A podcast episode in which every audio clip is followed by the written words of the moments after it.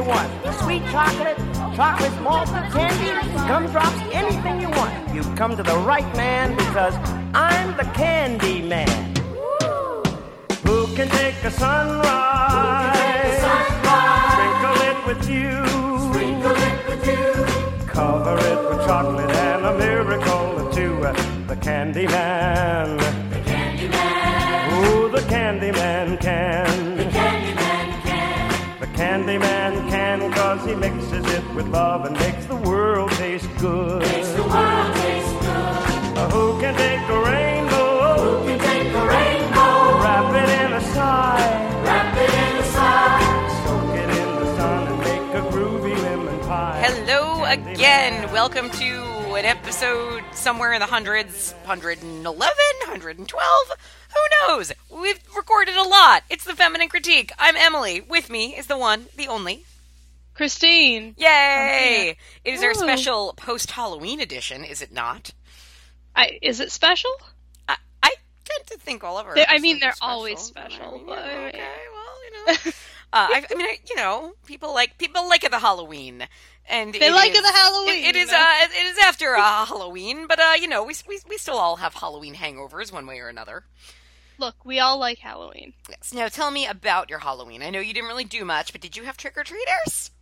No, Yeah, we live neither. kind of far down a street in an area, and there's much better places for them to go. Yeah, in my neighborhood, as I was walking home, it was exciting because I like took a long way home, so I got to walk and see like all the kids trick or treating to the Mhm. stores, um, and thinking, oh, maybe some of the kids will be in the apartment, and like I had candy, like just in case, just in case, because you never know. But we didn't get any trick or treaters in our apartment. Yeah, we we did just in case last year because last year was our first year in this house, and it's a really nice kind. Like, look, my house isn't nice. I live in one sixth of a nice house, but it's a really nice neighborhood, and there are a couple multi-million dollar homes Ooh, yeah. within walking distance. So, like, if you're gonna have kids walk around, this isn't a bad area to do Sure. it. But like, I get it. They go to, like you said, like shopping areas and yeah, get your bang like a for your buck, where you can get a whole bunch at once. Exactly. Like a Mm. mile down the street, there's like a grocery store and banks and little shops, and like they were all running around there. It was super cute, but Oh, yeah, we don't get anybody this way. Yeah. Oh well. Um, but I am excited to hear about a lot of your Halloween watches. Before that, I wanted to make sure we um, both do a little bit of self promotion because we Oh, don't normally do this. But you, Missy, are a writer. I I am. Yes. And thanks for, thanks for noticing. every now and then I remember these things. Um, but and I know you had briefly your novel was uh, on sale or free, I think, right on it was Amazon. yeah, it was free. Um, it was my short story book and my novel were free through Amazon. When they're not free, they're only ninety nine cents each. 99 cents people So, 99 I mean- cents that's like that's you you 99 cents that is not a lot of money that is what like five um one fifth of a starbucks I mean, if that's the way you want, you want to break it down, yes. there's a lot of different ways of doing this Yeah, that's what I do. I write things. So thanks for your support. so if a lot of wanted a lot of people that listen to this podcast are very supportive and fantastic. yes. and I thank them. they are wonderful but if for those who aren't wonderful or those who just didn't know that you do these things um what how do people find these books to read and spend 99 cents on on amazon Um, my name is Christine Makepeace. In case people didn't know, um, spelled the way it sounds. I'm very easy to find on the internet. So if you Easy if you search too if you, if you search me on Google or in Amazon, I come right up. okay So So everybody should do that. And then uh, those. what do of- you have to promote? Uh, well, for those of you who are in the New York area and who on a Tuesday night at 9:30 are like, I want to go out and do something in Brooklyn. What should I do? I'll tell you what you should do. On November 13th, you should come down to the Alamo Drafthouse in Williamsburg, Brooklyn. Um, you don't have to be that cool, like because so jealous. I freak out because so I I'm not cool enough for the for Williamsburg, but I'm going to try. Um, so I am going to be presenting a screening of none other than the very first movie I ever blogged about, Cathy's Curse. I'm so jealous. Uh, I'm excited. Cathy's Curse is a amazingly terrible movie. Uh, it is. It was filmed in Montreal. It is like it. It is. It, it, it like upsets me how not enough people knew know how bad it is. Uh, but it did get like this deluxe treatment and Blu-ray a few years ago, and so Alamo is screening it, and I get to give a little introduction of why everybody should be very excited to watch it. So That's so exciting. I'm excited. I wish you could come. I wish all of you could come. But if anybody's wish- in the New York area, come on down. It's like New York sucked, and then I left, and you started doing cool I stuff. know, That's not it's true. I seriously- loved it when I was there. Well, yeah, but it got cooler. Not like that. It, oh, that sounded bad. It got cooler when you left. Like I don't know. It got cooler get because then we were cooler. sad about the distance. But yes.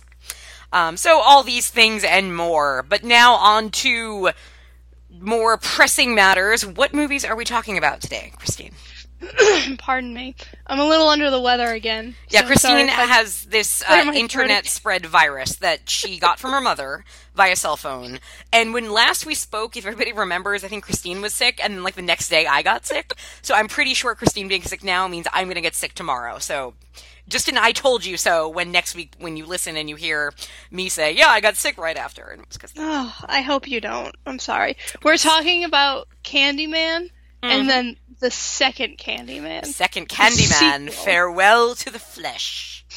Yes, Yes, uh, that's which what we're talking about. I'm very excited to talk about these movies.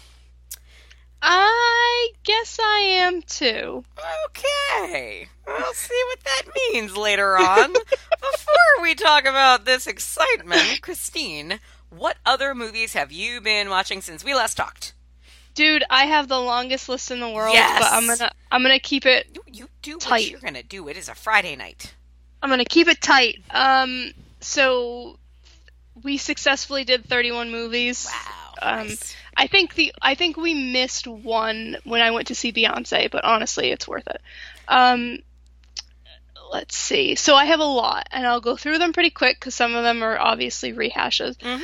Um, but um, uh, we rewatched The Exorcist.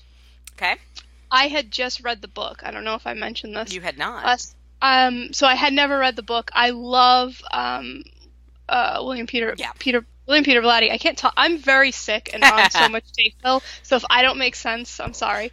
Um, I love him and I think he's great. So I finally read that book and I it is easily one of the best books I've ever read in my life. Um, and so I said, oh, let's rewatch this movie be- with some context. Sure. Um, the is very good. The book is a hundred times better, which is a cliche thing to say, but whatever It's not. It's not Uh, always the case. I'm so I'm I'm dribbling dribbling with excitement because I'm really hoping I know what you're going to say next, but I don't know if I'm right. I'm gonna skip ahead. In, Ugh! I, in the no, no, let me skip ahead. Okay. So I Zach had been pushing, and this is a movie that you really like. No, yeah, yeah, yeah, it is, yeah, it is. Zach had said, "I this is a real movie. We should watch this movie." And And- I said, "Well, yeah, because of who wrote and directed it, I would like to watch this movie." And um, so we watched Exorcist three. Yes, you did. Oh my god, did you love it? It is so amazing. It's so fucking good. I went on a a, a tirade at work yesterday because somebody said something about watching The Exorcist, and they're like, "Yeah, I don't know what to watch tonight. I'm gonna watch The Exorcist." I'm like, "Oh no, you should watch The Exorcist 3. And then everybody's like, "They made an Exorcist 3? Is that the one that came out like a couple of years ago with the Swedish guy?" I was like, "Oh my god, oh my god!" And I had to go on a rant about why The Exorcist 3 is is the greatest thing in the world. the Exorcist three so good. is so I'm gonna that's based on a book um, that Blatty also wrote Mhm. called Legion, which I plan on reading. So what is so fantastic about The Exorcist three from a nerdy weirdo obsessed with The Exorcist now point of view is how how much it is like fan fiction. Mm. It it is so much like fan fiction. Like I made Zach pause the movie, and so I could rent. We we also rented it, and I was pissed. I should have just bought it. Yeah, there's a Um, great big release that came out a couple uh, like last year that has a I'm- whole bunch of stuff on it. I think I'm gonna get it. Do it. So it's so much like fan fiction. It's absurd and amazing and wonderful. It's focus. It starts off focusing on two characters you wouldn't really expect them to focus Mhm. on, and it it like fills in blanks. It takes dialogue from the book from The Mhm. Exorcist that wasn't used in the in the first Yep. movie. It's so fucking amazing and wonderful and perfect, and I'm so mad that it took me so long to watch it. The dialogue is it. so good. It is, and you. I mean, you've seen Ninth. No, I know you have because we've talked about it before. Ninth Yeah. Configuration. What I love about both Exorcist Three and Ninth Configuration is that you you feel that it was written and directed by a novelist Yeah, because the dialogue is so rich, and it also it's delivered by fucking George C. Scott and actors who can really deliver real dialogue. But there is something about that listening to that movie where you just realize like, oh, it's it's different when a when a real writer is making a movie. He mm-hmm. listens differently. And I mean, it's also scary as fuck, but it's just so good. it's it's it's amazing. It's really really great. I loved it. Um, so I can't. I'm very much looking forward to reading that book. Um, I am officially a super fan. Like Exorcist changed my life. It was some of the most beautiful writing I've ever read. Um, and Exorcist three. If if for some reason you're like me and was like, eh, I don't want to watch it. Shut up. Go watch it. Don't yep. be stupid. Do it. Do it. Um. So, have you seen that movie called Revenge yet? About the lady? I haven't. No, I've heard so many people talk about it, but I have not seen it yet. Very curious to hear your thoughts. Okay. We we rented it, um, like VOD'd it. Um, so I don't think it's streaming. I think it might be streaming on Shudder. Oh yes, it is Okay. hundred percent because we rented it and then got mad because we had done a Shudder preview. No. Um, I would like to hear your thoughts. I think it's very interesting. Okay. And I there's there's parts of it I didn't really love, but that's some just that's just me. It's not the revengey rapey stuff that I didn't love. I thought that was all handled really well. It was just other choices that wasn't really for me. And not just I don't want to sound xenophobic, but I think that might just be because of like my American sensibilities. I just thought of some parts of it were over the top Mm, okay. Okay. because you know whatever. But I liked it a lot, and you should watch it. okay. I will. um, Just waiting for it to come somewhere that I don't have to pay for it. Yeah, I totally get that. Um, rewatched Constantine. That movie's mad good. Hmm. Um, went to the theater and saw Venom. Look, everybody hated it. I thought it was fine. Interesting. I I, I it's, feel like another. It's not another Suicide Squad situation where I loved it and Mm. would fight to the death for it. But like, I thought it was fine. okay. I've. I've rarely seen a trailer of a movie that made me say, I really have no desire to see that with like the same strength of that trailer. And it wasn't that it looked terrible, it just looked like, geez, I just do not need that in my life. Yeah, there's nothing. I mean, there's nothing new. Mhm. And I said like, "Hey, we can skip this," but like, I don't know. Zach was cu- curious. He had, I think, morbid curiosity because the reviews had been so bad. But like, I didn't think it was that bad. Got it. Um, rewatched Pumpkinhead. That movie's Oh, mad weird. Yeah, yeah. it's been a while. Um, yeah. Uh, rewatched The Shining just cause. Nice. Love that movie. So, we watched Mandy. I have not seen Mandy. I've heard many people talk about Mandy. People love the Mandy. Well, I didn't. I Mm. really did. I didn't like it at all. Fascinating. I was irritated through most of it. Um, I had a lot of problems with it, but people liked it, and I I'm learning more and more that I have very strange taste apparently. So Well, that's. I mean, I am fascinated by your taste sometimes because they're really. And it's not just like you're not contrarian. It's not like oh everybody loved it and I hated it. That's not you. It's just really interesting to me when when you have an extreme, when you love something everybody hates and vice versa. I always find it's for such interesting reasons when I eventually watch it and I think like where does Christine f- Oh, I see why Christine felt that way. It's it's very interesting to me. Well, thank you. You have interesting taste too, Oh, and you. sometimes it confuses me. um, I didn't. I w- would love to hear your thoughts on this as Yeah. well. I will never cover it on the show because I don't ever want to watch it again. Fascinating. Um, it was too much of what it was. Got it. it's just too much. Um, tried to watch a movie called Look Away. Look away. I don't know this. It- Yeah, it's new-ish. I will just say that I shut it off and I hated it. and if anybody else in the world that listens to this show watched it, I want to talk to you about how much I hated it. That's all. It was just so bad, and I was like, nope, shutting this off. Ooh, the the one line synopsis on IMDb makes me curious. Look Away is a psychological thriller that tells the story of Maria, an alienated high school student whose life is turned upside down when she switches places with her sinister mirror image. That sounds really fun. It sounds amazing. Ooh, Jason Isaacs, Mira Sorvino. Do you, do you see why I watched it? I do. I would watch this. Shut it off. Oh Couldn't man, do it. really? There's some weird shit. There's some weird like. Look, I don't. I'm just. You know how some people say like, "Oh, I'm getting too old. I don't want to watch movies Mm. that that push the boundaries and make me uncomfortable." Like, I don't need to watch. I don't know, Salò or whatever. Okay, sure. I don't like. I don't need to watch these movies that make me feel away, and I get that. Like, but for me, I don't need to watch movies that sexualize teenage girls and push um, plastic surgery at Mm, young girls, and Yeah. try to convince me that a very lovely, vibrant, beautiful girl is movie ugly. Like, I don't need that in my Oh, life, yeah. and that's very much what that movie was doing. Got it. So shut that off. Um, I watched the the haunting, but the original haunting. Nice. So um, nineteen for for for I don't know the year. Sixty Uh, something. Sixty something. Yeah. Like 66, 64. Who can say? I don't have IMDb open. But it's the first adaptation of The Haunting of Hill House, which I had never seen. You. Oh And- wow, that's an exciting first watch. It was so good It's and not good. just good because i'm a nerd but zach really liked it too and it has a lot of like really interesting camera angles and Mhm. tricks and Oh, stuff yeah. it's really it's really beautiful um so happy i watched that Nice. um oh here's a movie that did you see it i don't know i'm trying to remember did you see the new halloween I did see the new Halloween. I know Emily. you loved it. I want to hear. I loved it so fucking much. I could talk for three days about how much I loved this movie. I cannot express. Look, look, everyone. I don't understand why people didn't like this movie. How did you feel about it? You were like lukewarm. Is okay, I'm I'm gonna I'm gonna say okay. I liked it. I didn't love it. I liked it. Here's the other thing that I think I felt very. I realize that I think maybe explains a little bit of my feelings on it.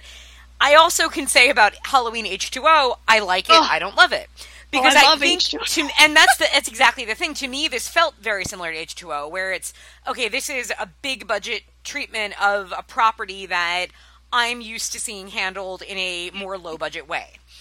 Okay, fine. Okay, ja- and Jamie Lee Curtis, like in H2O, is the best thing in the movie, and she's amazing and fantastic. And I would watch, I don't know, her like home design show for forever. Uh, I found watching it. I, I did like it. It's a good movie. I think it is clever. I think it is really smart about certain decisions it makes. Um, my problem, plain and simple, was I liked it. I was never really not emotionally isn't the word. I don't. I was never physically into it.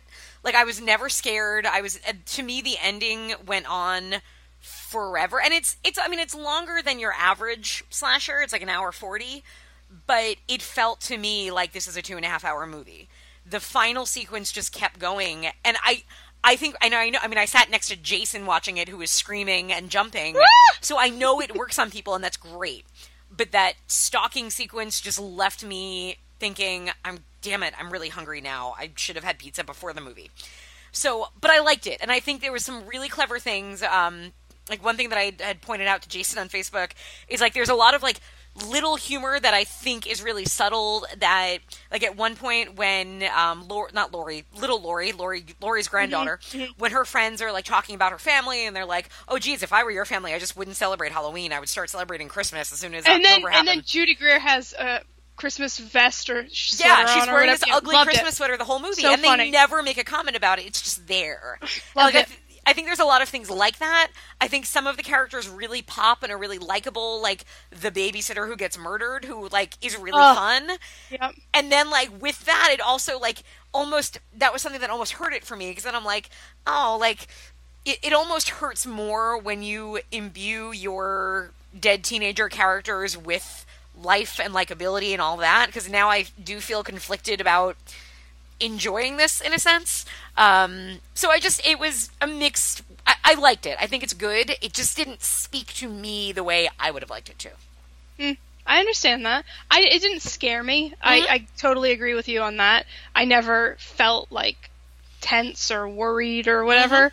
Mm-hmm. Um, but like I brought a lot of my own stuff Sure. to this movie. Yeah. I guess I didn't realize that. So I I wept through the last s- five to ten minutes. Yeah. Into the into the into the credits. Couldn't get up. Couldn't leave because I was crying so hard.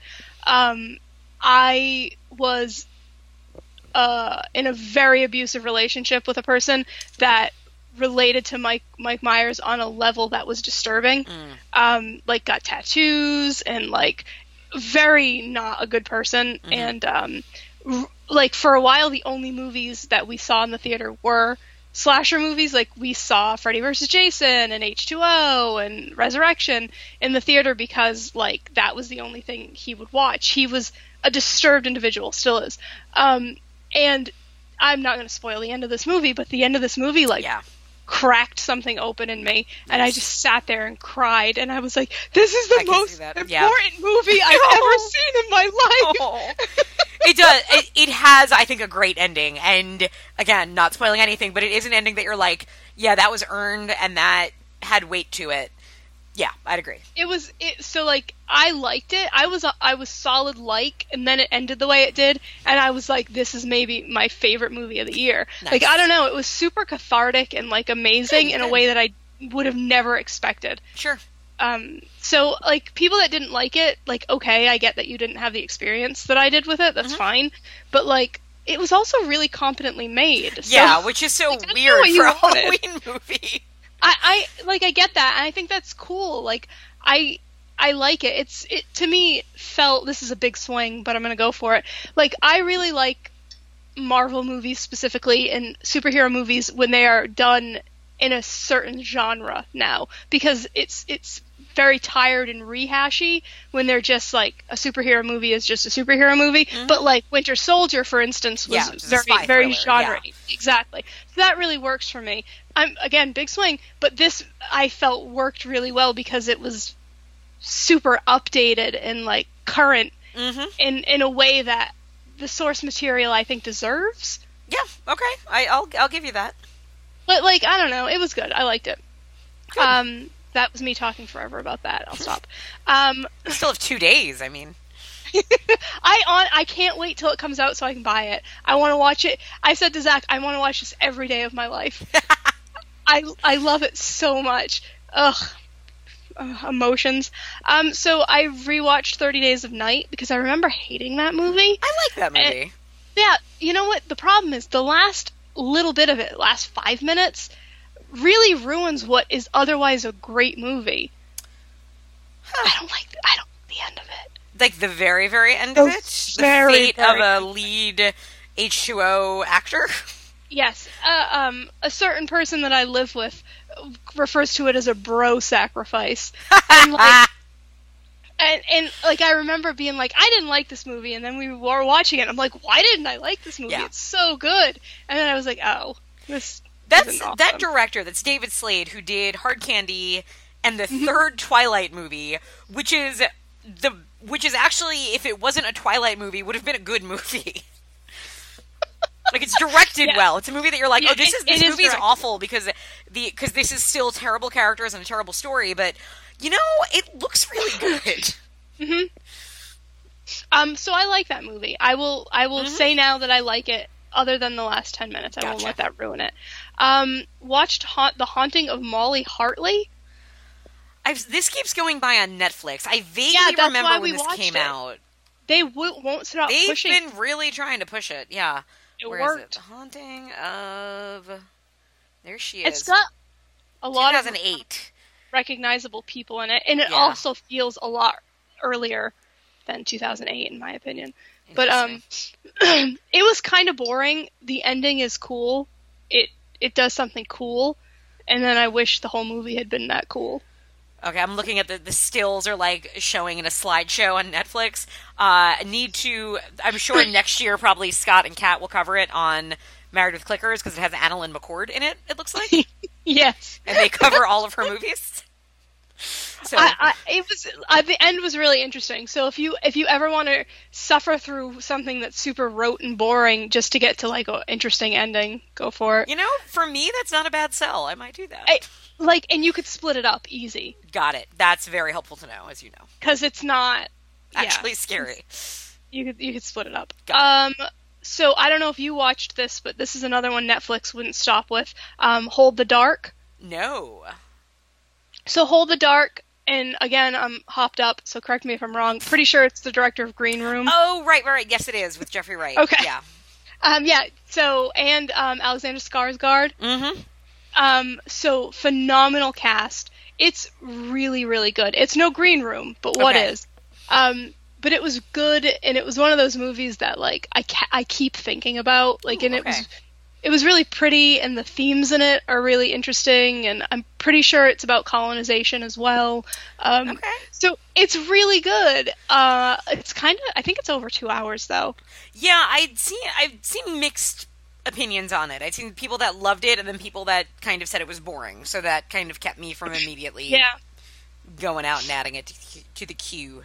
I didn't think it was boring. I don't. It didn't change my life, but it definitely wasn't something I was like, "Oh, it sucks that I just wasted two hours of my life on Mhm. that." It was. It was cool and it was interesting, and there were a few like, "Ugh." There's one. If you have issues with gun violence, there's one scene that is like deeply upsetting.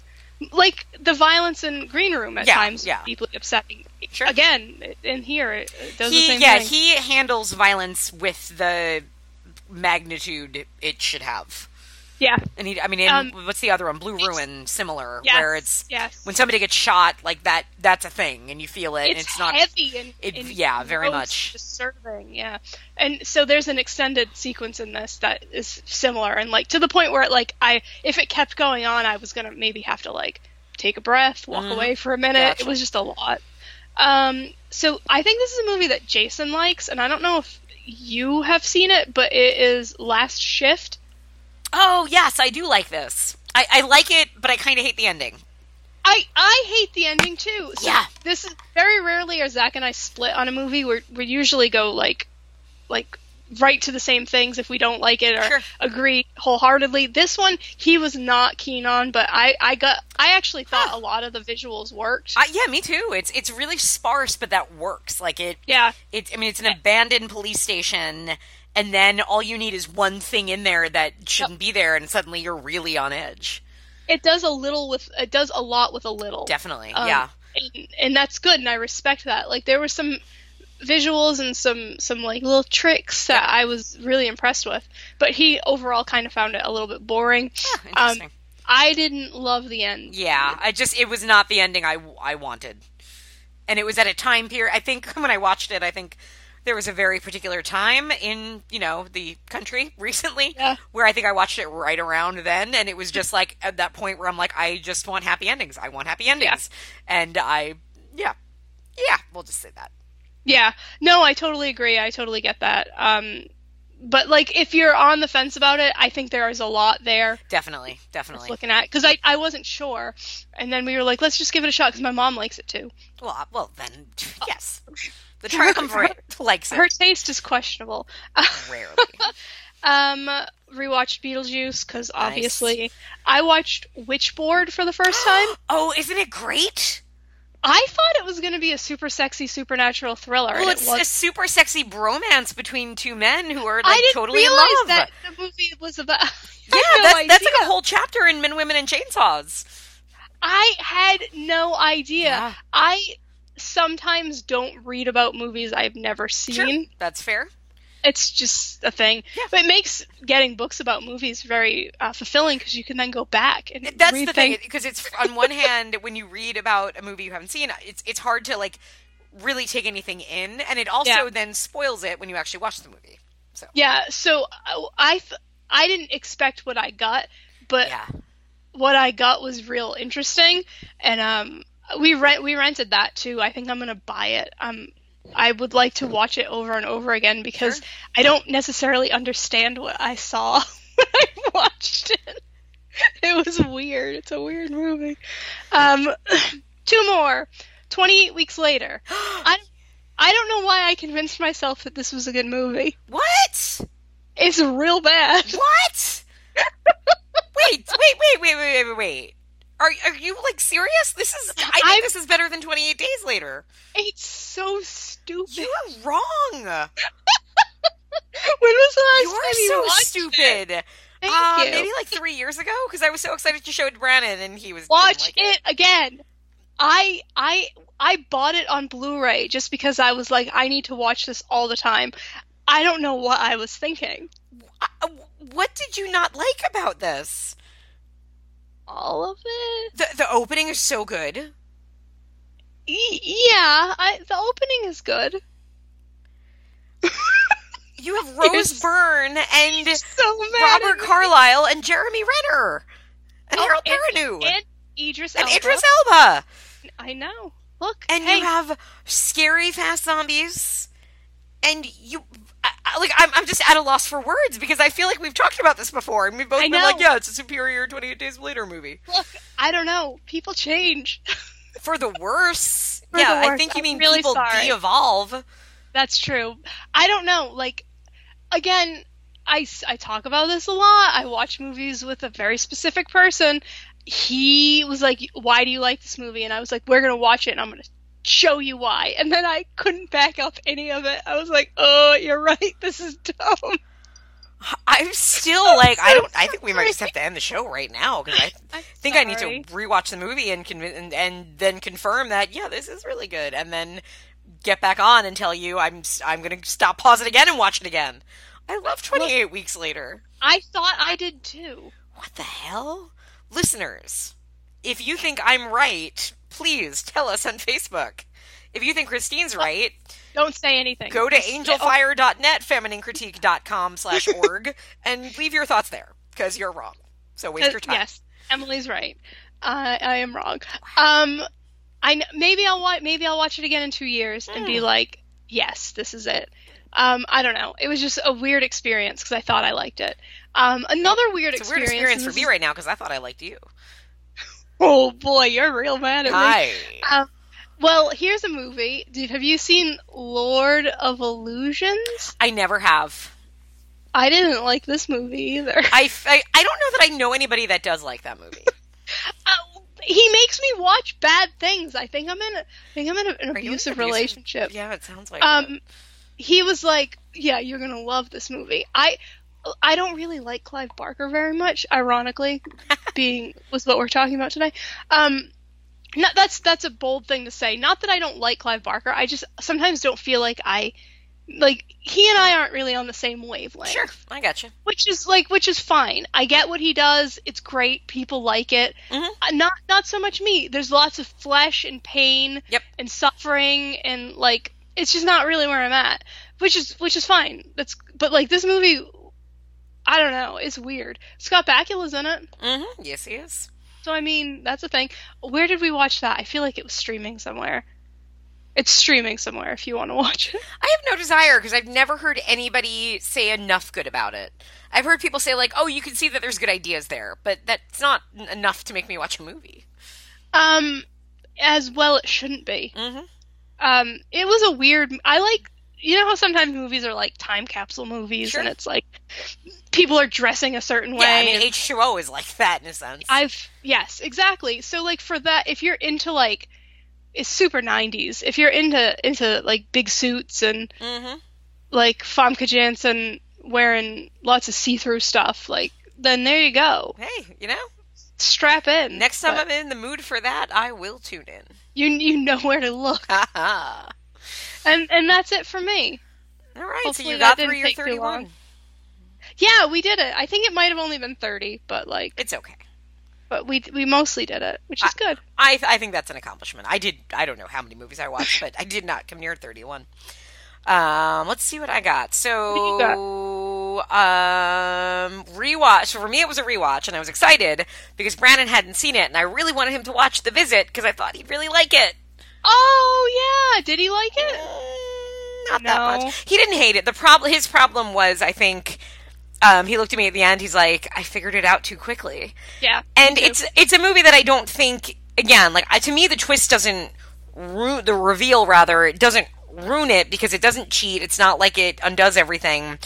But I could see what he was saying of like, but if you know it, it just reads a certain way. So then you're kind of, you know, it lacks a little bit of, I guess, the kind of suspense that it would have otherwise. Well, yeah, because I've rewatched it since watching it, and it still was. It still watched well. Hashtag Yeah. watch. Yep. So, did you feel the same way about it? Yeah, no, your- I, I still really like it. I think, um, I think the kids are so good. Yeah. uh, and I, yeah, to me it still really works, and and I like that it doesn't cheat. It, it everything is there right in front of you, and I think that makes it work even better. So no, I still really I dig it. Uh, let's see, I watched a movie that I had been wanting to rewatch for for decades uh, because I because it aired once on TV in like 1990 something, and then for years later I was like, wait a minute, is this real? Did that happen? And finally on Amazon Prime, you, yes, you too, can pull up the 1991 TV movie of Whatever Happened to Baby Jane, starring Lynn and Vanessa Redgrave. I didn't know that was even a Yeah, thing. it was a thing, and I had like random memories of it where I remembered like s- different screen images from it, and sure enough, it showed up on Prime. Uh, it it's kind of fascinating, and anybody who's like me, who's a big Baby Jane fan, like definitely watch it because what's really interesting about it is. I mean, the Redgraves are the Redgraves. They are incredible and amazing, and they're doing everything they can. But it is a made for TV movie and so you could see the budget's restricted it mm-hmm. like it's not filmed well like it just doesn't for what they're doing like the camera's very static the house is very blah like it just doesn't have any of the kind of driving weird atmosphere you want from that movie except it does do one really interesting thing with the um oh god, I can think of the character's name, but the Victor Buono character is played by the guy in I can't I don't know the actor's name, but he's in Scrooge. He's like the smarmy network executive, Oh yeah, yeah, yeah. and he sort of plays it as like he's a sleazy wannabe agent talent manager slash drag queen, and so it just gets like a little zany where you wish like it, it pushed a little bit further because it's definitely like ooh this could have been really campy or really like gender trippy and everything but it doesn't go far enough uh, it's still worth a watch so i enjoyed revisiting it and that's on. Amazon. on amazon prime yep How random. right uh, on netflix instant i watched a movie that netflix has keep shoving at me so i finally watched it uh, tale of tales I I swear our Netflix needs to talk.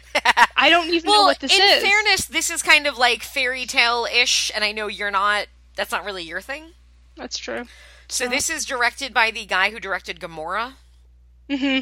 Uh, and it is crazy cast: uh, Salma Hayek, John C. Reilly, Toby Jones, and Toby and Jones. Vincent Cassel.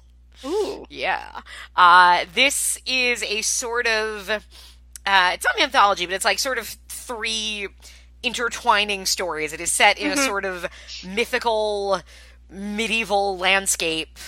Uh, done. I guess these are based on Italian fairy tales. I'm not familiar with them, but they're. I think they are like real fairy tales. And so, you know, one story is about um, Vincent Cassel is a king who lusts after women, and then he ends up sort of falling in, thinking he falls in love with an old woman who is a is kind of a witch, sort of thing. Like it's that kind of weird story type thing. I don't know if you would like this because it is very fantasy, but it's also like adult fantasy. Like there's a lot of sex in it, a lot of violence in it. Um, it took me a little bit to get into, and it's long. It's a good. I was just I'm looking at it right now. It looks like it's really long. It is very long. You I can break it up. say. Like you can definitely like watch it in chunks. You know, it did in the beginning. It took me because the first like half hour, I'm like, is anybody going to actually have a conversation with anyone? Like, Mm-hmm. or is it just going to be a lot of imagery passing by and stuff? But then once it kind of once once each of the three stories sort of like hit their their narrative, then I was really into it. Uh, the thing I didn't like is that it, for it being a fairy tale, it kind of ends rather without kind of the like closure I would have wanted on something like this. So it was it's hard to say. Like it's a little bit unsatisfying, but it's also gorgeous. And so if you like those kind of like um, uh, oh, not like the fall, but that's the first thing that comes to mind because it does feel like this also could have been a perfume commercial at times. Yeah. Uh, so I enjoyed it for that. I don't know if you'd like it. You might want to try it, and after a half hour, if it's not doing it for you, just give up. But it's it's my kind of thing. Hmm. All right, I'll look for it. Yeah. 'Cause My my Netflix doesn't show me these Well, things. I, don't know what to tell you. so weird. Uh, also watched on a movie I'd recorded off of TCM three years ago on my DVR, and it was still there. Uh, 1960 somethings. Uh, Horror Express. Ooh, never seen it. This is Always fun. wanted to. You need to. You'd love it.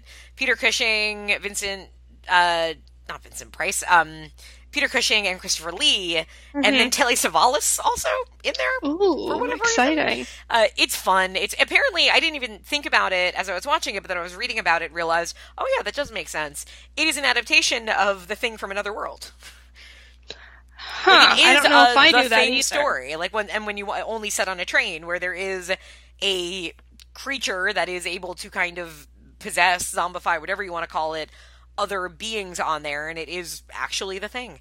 It's fun. It's just it. Christopher Lee and, and um, Peter Cushing are, are clearly having a really good time and they play like they're well, it's not one's good, one's bad. It's they're both kind of the heroes, but they have such great interplay with each other, and so like it's just a delight to watch them. And then I read in the um, the like trivia of it that Peter Cushing almost dropped out because his wife had passed away shortly before filming, mm-hmm. and he was still grieving and was really upset. And Christopher Lee convinced him to do it because Christopher Lee really thought he needed the distraction, and that and then this is this gets even cuter that apparently Peter Cushing was still like so depressed and so sad that sometimes Christopher Lee would like sleep in the same bedroom as him because like he just thought he needed him near there. I know, I know, right? How sweet. That's so sweet. And it's also where just- did you? Uh, I had recorded this? it off of TCM a long time ago. Okay, yeah, okay. So you didn't. I would need to. No, so it's rent it, probably, rentable or somewhereable. It's Yeah. you know, it's a sixty-year-old movie, so it's out there. Yeah. But I'm very watching. lazy. I've I gotten understand. very lazy in my old age. I do understand. That's why the next uh, couple of movies were actually Netflix discs, because I still do that in part for this kind of reason. Uh, we watched Brandon had gotten from Netflix, and I had never seen it, and always wanted to because of two pop culture references, uh, and that is My Dinner with Andre. uh, never seen it. Also, Uh, I my only knowledge of it was the Community episode, and um on and uh best not best in show, um Waiting for Guffman at the end when Christopher Guest is d- debuting his waiting uh, my dinner with Andre action figures. This is good. It's I you know it took me a little bit of time to get into. And I was, mm-hmm. you know, I, I knew going in, okay, this is two men eating dinner and talking philosophy, and it's go- probably going to be pretentious and all that. But it really i don't know it just it it is almost weirdly unpretentious because it's just it is about this conversation and it's believable it, it flows you start kind of getting really into it and, and charmed by it and seeing one's point of view and disagreeing with the other and it's yeah it's it's it's unlike anything else and it, it's definitely worth watching and then watch the community episode after because it's really okay. uh, my other Netflix disc was The First Purge, or Purge Year One, or whatever it's called. The most recent. The one. most recent one. Did you see Okay. it? Yeah, What did you think? I didn't love it, Okay. and I had loved the other ones. Yeah. I typically. See, my thought on this one, I'm like, you know, it's.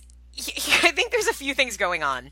I thought it was good. I thought it was well made. I really liked some of the actors. I thought like Mhm. Me the, the Yeah. two leads essentially, like the the drug dealer kind of turned hero and sort of the like female uh Yeah. like political one. Like I really liked them. I dug them. I liked what they did with their characters. It's it is well directed, it is well acted. I realize the problem I have with the Purge movies is that they've just gotten it's like the better they get or the more um not political because they've always been political and i mean the purge election year is super political Yeah. but it's also really zany like there's crazy shit happening in election year Mhm. and in this one it's just like it's hard to to find the fun in it because it feels really really upsetting in a way Yeah. the politics of it are so on the nose where it's just like, yeah, they they would do it in the projects and they would send in uh, you know, mercenaries dressed like KKK because this is the world we live in. And it, it's just not as it's good, but and it's I'm really I'm I love this series. I want them to keep pumping them out. I, I don't know if you've watched the TV show. I love I haven't. the TV show. Have you show. been watching it? Oh my God, I haven't love seen it. Any of it. it it's really the show was really fun to start and then like it kept surprising me like it really would. Like there was a bunch of storylines where you really figure oh it's going here it's going here. Oh oh no it's not. And the final twist and uh, final there's still one episode left but like the last reveal they did was so good and then turned into something so funny and ridiculous but yet really uh, current that it's and if anybody's watching it maybe they know what i mean. Basically the second to last episode when you learn a little more about joe i think that it's just been done brilliantly. Um, and so I, I guess with this film i just kind of wish it had and it, like it does have a sense of humor. I just wish i don't know i wish i could have fun like I I don't have as much fun with it because i think it's just too real. Yeah, you know? I can see that. yeah, uh, but it's good. Um, two two left for me. One is I finally finished the Maze Runner series via HBO Go. I got I got the um three pack Blu-ray for nice. my birthday. Oh, very nice. It's funny. This I movie started because I loved the first two. I loved the first one. I liked this, the second one. I think I might have liked the second one even more. I read the books, and this was the case where I found the movie is so much better than the books. I really felt they kind of livened it up and the the thing I didn't like about the books and that I kind I mean the one part of the movies I really don't like is like I just kind of don't give a shit about the mystery and like because it's just never developed well. Like we're Yeah. always seeing it from the point of view of characters that don't really know about it, so it's really hard to care about this mystery when it's like, oh, you're just going to throw some explanation on it at the end, but you've taken a really long, long time to get there. And I think the movies kind of do a better job of like not making that as important as just the action. I think and mm-hmm. the char- and the relationships. Um, so once I kind of got past remembering what was happening in these movies, I really enjoyed it. Um, I thought the for me, and I haven't rewatched the third one since the theater, but for me, the third one was my least favorite. Mm-hmm. I was blown away by the first one. I thought Yeah. the first one was like a, an, an amazing example of this, you know, newish genre of movie. Yep. Yep. Um, and I thought I thought it was just so good, and I thought the second one really elevated it Mm-hmm. to like, and it felt like a real genre-y movie yes. like it, it's it's like post-apocalyptic it's zombie it's Yeah. it's like so good and then the third one i was just kind of like oh And I think that's just the narrative of it. I think the third Yeah. one, where it uh, struggles, is that oh, this is how the, this is how the story ends, and it's just not that great that great a way to end the story. yeah So no. Uh, and then the last thing I watch, I'm surprised you haven't watched it because I feel like Netflix is shoving this down everybody's throats. Apostle. i have seen it go by i think it's on our list but yeah we didn't we haven't watched it yet what do you think Oh, I'm really curious for you to watch it because this is one of those movies where I felt like you in that like, oh, this movie is made for me. Like, is set in the like late 1700s, early 1800s. It's about kind of a cult on an island. It's super violent. Oh my god, everything about this should work. I kind of hated this movie. really I just found this was a case where so okay, a lot of times I watch movies when I'm commuting to work, as you all know. And typically I kind of time it out and I looked at this movie, I'm like, oh, it's two hours, 10 minutes. Okay, I'll, it'll end end up being like three commutes. It'll end up being going to work, coming back, and then the next day. And I get on the bus, go to work, and it's one of those terrible days where there's accidents and traffic and buses are rerouted. And so I'm watching this movie, and I'm still watching this movie, and I'm like, oh, this movie's, is anything going to happen? Is it going to happen? And then I realize, oh my, but everything has made this trip, which is normally like a 55 minute commute, into an hour 15. So I'm an hour 15 minutes into this movie. Uh, wow, I still have another 50 minutes of this movie. I wonder if anything will happen at any point. And then it does, but like it it does in a way where you're like, you didn't need an hour 15 to get to stuff happening. oh I this don't know. is not I promising. did not care for it. I it's well acted. Everybody in it's great. Michael Sheen's in this for God's sake, and he's always Mm. great. Uh, it looks great. Really, it's a good looking movie. I just don't understand why anybody thought this movie needed the runtime it had. I Yeesh. really don't. I was bored a lot, and I didn't wasn't invested because nobody made me invested because they don't Yeah. give anybody enough to care about. I still don't really understand anything about the cult that I think I was supposed to know about. So mm-hmm. this was for me like huge disappointment. But I I'm curious if others felt the same way because I feel like people love Gareth Edwards and everybody or not is it Gareth Edwards or Gareth is that No, um, that seems right, but again, it's, who can it's, trust me it's uh the raid dude yeah, yeah, yeah. not And and I think that's why I was like, oh, well, maybe this is a movie that I should look Gareth at. Gareth Evans Gareth Evans There it is. Yeah. Um. Yeah. No, not for me. I don't know. Mm. I. I. A lot about this movie should have spoke to me. It did not. So. That's always frustrating. Yeah. Yeah. And again, like at that point, I was like, well, I've given this movie so much time that I'm not turning it off. It wasn't like. What was it? The Bad Batch that I watched re- that I started watching recently, and I gave it like 45 minutes, and I was like, "Whoa, nope, nope, not giving it another no, another batch of my time." Yeah. Uh, who, who has the time for that? yeah, yeah, and this I don't know, like it does get better, like stuff happens, but I just I don't think it was justified, I guess. So, curious how others feel. I don't know. So that was my movie haul for That. October. That's pretty good. Yeah, I think so. Uh, yeah. So, with that having been said, how about we take a break and come back and talk about Candyman? Let's do it. Woot.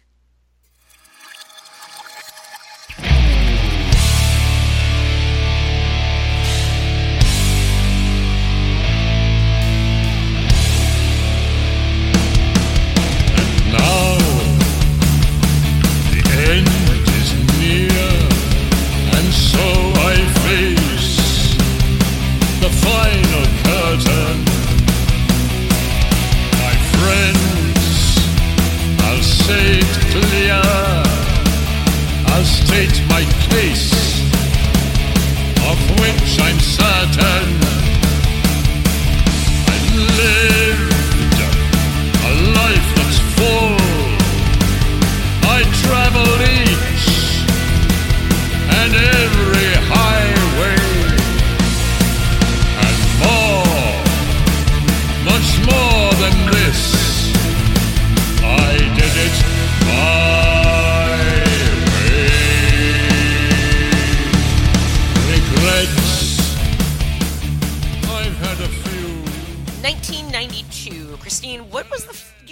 First time you saw Candyman?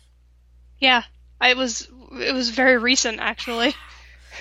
Like maybe the last five years, Ooh, okay. six years, maybe. I did not. It was not. Um, I think I have a lot of things to say about this movie. I do not think that it was never presented to me like a must see entry. Well, and it didn't have that reputation for the longest time. It came It out was- in 92, which was, Yep. as I mean, we all remember horror movies. It wasn't that they weren't good, because, I mean, there were a lot of good horror movies around that time.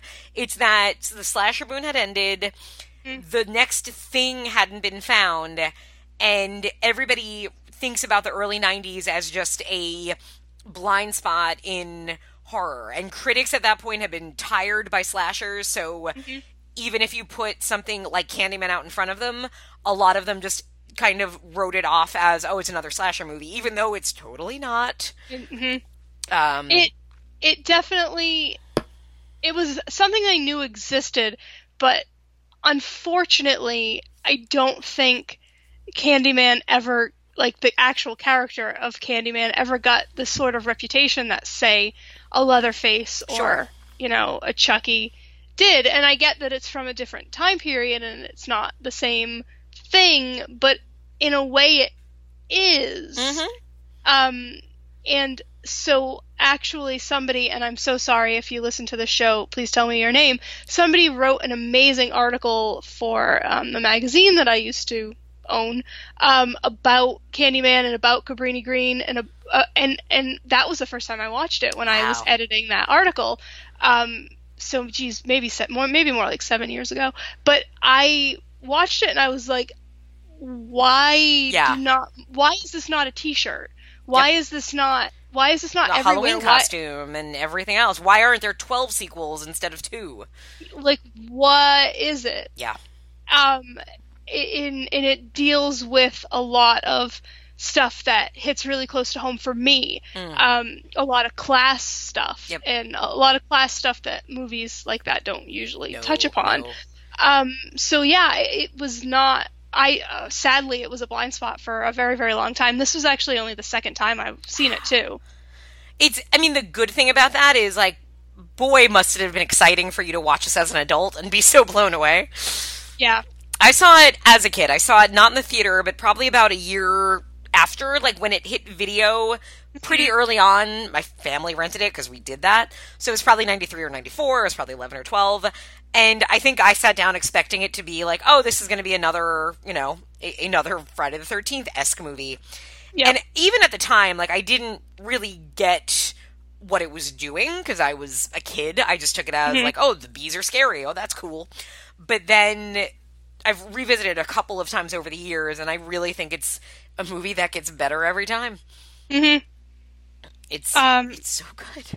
yeah. See, I think seeing it as an adult um, for the first time is is a weird Well, and thing because it's almost like why did why is Yeah. this not a thing? Well, and what's fascinating to me, one of the things I think watching it this time that I really tuned into was, wow, this is a movie that was that it's a grown-up movie. It's it's made mm-hmm. about grown-ups. The watching it and the beginning, the way she's figuring out that her apartment building, her, you know, million dollar condo is the same design as the projects.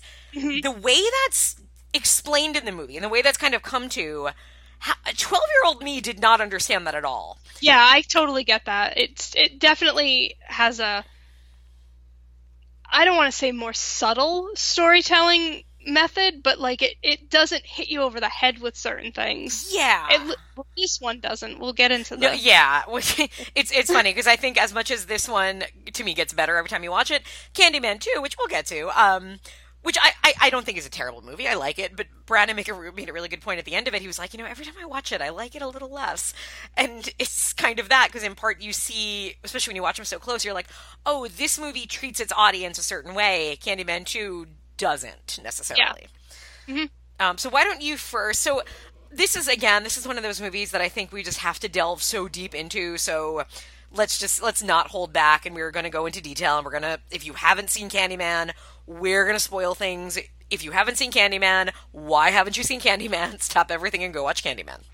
Also, I think that if you haven't seen Candyman or haven't watched it in like decades, and you're like, I don't want to have it be spoiled or whatever, I totally get it, but I don't think it really changes how good the oh, movie God, is. no. I don't And know it- if there's Yeah. yeah. in in a lot of ways, I think it's funny watching it this time, and I've seen it a lot. It's been a, it's been a couple years since I since I have watched it, but even with that, I kind of forgot certain things because I guess I'm like, oh, I remember how it ends. Like I remember these images, but I I still don't like. It, because it's not so rote of like oh it's this is a line this is where she's everything has to happen a certain way when Yeah. you think of how many things go on right the first half of the movie almost is really not about Candyman, right? It's about investigating these murders that have been going mm-hmm. on, and we found the murderer, and he's just a dude who pretends to be Candyman because that has kept him essentially in control of these projects. And it, you know, there's nothing supernatural going on at all, and it's it, so it is like it's just such a. There's a lot I think that I forget about it. In that, like, oh, this is it's just such a real movie, I guess, and I'm not mm-hmm. used to that with my quote unquote slashers. No, it is surprising. Like, yeah, it, it's it caught, caught me off guard again this time. Like, of the of the the narrative structure is closer to a quote unquote like thriller or like than than like a horror, straight up horror movie or slasher. So it's yeah, it's interesting. So why don't you give a quick synopsis of Candyman? Okay, so this movie is about um, Virginia Madsen, Helen. Helen. about Helen. You have to say it that way. Helen Helen makes me laugh. Be my Um, victim. So she is studying like urban legends. Legends, yeah. Um, and she's writing her thesis on like stuff like that. And she's interviewing people around campus about like different urban legends. And somebody tells her a story about the Candyman and how this time Ted Raimi got killed by the Candyman. yeah. How exciting Um, was it to see him? I think that Ted Raimi is very attractive, and that is all I'm going to say. Moving on. Um, so she hears a story and she's she's like super interested in it, and she finds out that like um, they think that the Candyman killed this lady. I believe her name is Ruthie um, in uh, the Cabrini, Cabrini Green project. So she goes with the lady that she is also working on this Bernadette, thesis. Kasi Lemmons. Yes, sh- who is very good in this. Mhm. Um, they go to investigate stuff in the project, and they crawl through walls and do stuff. I have multiple opinions about this, um, but so does the movie, which I, I appreciate. Um, and they meet this lady named Anne Marie, and she has a baby, and he's really cute. He's a And very she cute tell- baby. It's fucking adorable, baby. Yep. And she tells them like, "Well, I was here when Ruth got killed," and like, there's basically like Virginia Madsen, aka Helen, is is like you mentioned solving this mystery. Um, they got into her apartment by pushing out the medicine cabinet and all this stuff, but like. Look, it's not all that stuff because there really is a Candyman, and when you say his name five times into a mirror, five times seems like a strange amount, but whatever. um, into Well, we a find mirror, out why in the next movie. I again many opinions about that as do I. um, he shows up and he either kills you or like kills people you like, depending. I don't That know. makes your life really miserable for a while. yes, and so it, then it's like I always feel like Candyman's real, but I guess maybe if you were watching this, you could be like, is Virginia Madsen crazy or is hmm. Well, I guess the big question, because I, I think the movie, yeah, I, I would love to hear somebody give an argument and like with evidence of Candyman not being real. But I think the one thing that I'm still unclear about, Ruthie though, did Candyman kill her or did fake Candyman kill her? I I feel like Candyman killed her, but that's just me. I, I Mm-hmm. That's never one of the really, things I'm never sure of, and I guess it doesn't matter so much, but it is interesting to go back and think of, like when they talk about the little boy who gets mutilated in the bathroom. Was that Candyman or was that well. Candyman They- imposter? they so there's another cute little boy in this named Jake. There's some cute kids There's there some very adorable And- children.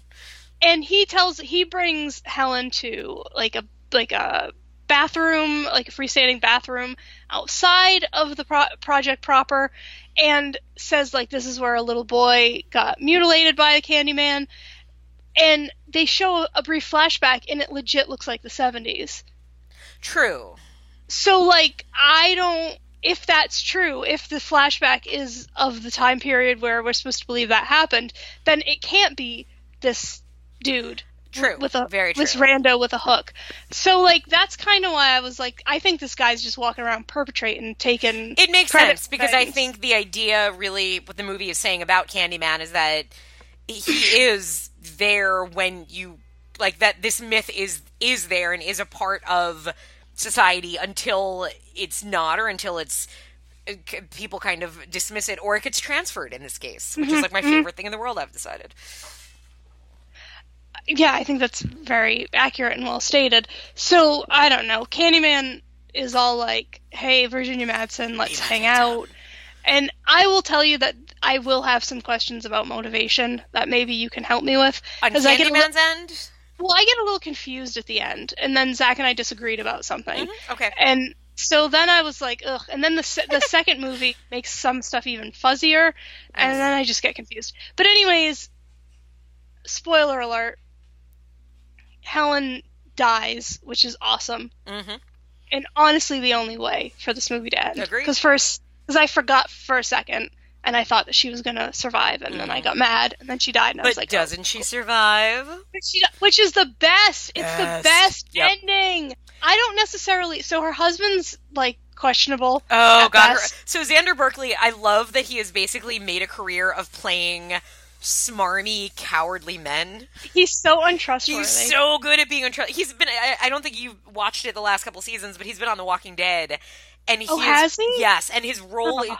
he's played the perfect Xander Berkeley role because he's basically this smarmy guy who took over this one section but just constantly lies and constantly cheats and constantly says whatever need he needs to say to stay alive. And so it's so, just so perfect because him as a worm is just such good casting. He, I'm sure he's a very nice man in real life, but man, does he play a good worm. Yeah, he's he's terrible. So in this, he again questionable at best. Um, I don't necessarily want bad things to happen to him, so I'm not like super jazzed. Like that's not why the ending is so satisfying. Mm-hmm. I just like I think the ending is a bit subversive, and that's why I I, I think it's so satisfying. I think something for me that I kind of applied to it watching it this time is something I never realized before, but this is a movie to me about so the fact that in the beginning Virginia Madsen realizes, oh my apart my condo that I paid a lot of money for mm-hmm. in this very wealthy neighborhood, in this very white wealthy neighborhood, is the same housing as Cabrini Green, as these people who live in squalor, who live in fear, who are ignored by eh, by you know authority. And I mean, she even says it that people were murdered there, but it's not until she gets attacked yep. that the police actually do anything about it. And they have been dealing with all of this stuff, but also this monster, this Candyman, who will come and will kill and seemingly kills innocent people. Does isn't there to get rid of the bad people? Is there just if you happen to call him, he has killed, you know, a a old an old woman and a little boy and all that, and that, but yet it's so they're dealing with that, and now now you have this wealthy white woman who invades and basically ends up reawakening this guy, but then ultimately, because of what happens to her and what she does, transfers it to white people. Mm-hmm. Because at the end of the movie, the to me, um, when the Cabrini Green crowd comes to the funeral and throws that hook down, there is something respectful about it that it's them kind of saying like, "Candyman's dead, we're done, like thank you," and they leave. And then who gets to deal with the new Candyman but the rich white people? So that is a question that I have. Were they coming to the grave to pay respect, or were they coming to the grave to see that Candyman was finally dead? Uh, you know, because because yeah. it it she is she Candyman. Did she steal that baby? And did she like? do they believe that that is her? I think it's you know, because it's funny when it ended. Brandon was kind of asking the same things because we were both yeah. like ha- having seen it before. It's it's never you know the movie never tells you, which I kind of I kind of dig. To me, the fact that she dies digging that baby out, and logistically, she was in an insane asylum for a month, so. Mm-hmm if you apply any like okay well what did they know blah blah no there is a, they have to know that there is no way she was keeping that baby alive for five weeks because she right. was committed so to me i think no i think when they come there um I think I think it is a sign of closure, whether whether it's respect and thank you, or whether it's more just closure and this is done and she mm-hmm. has taken this from us and we're good to move on. I think, and I, I would, I again, I'd listen to anybody that would argue that what they're also doing is saying, um, you know, yes, we killed the candy man who was a candy woman. Like, I think, yes, you could be right, and they could have read her as really being the one that did kidnap the baby. I don't think they do. And in part two, I think they throw away a line that kind of suggests that the people um, of Cabrini Green, like, thanked her or something.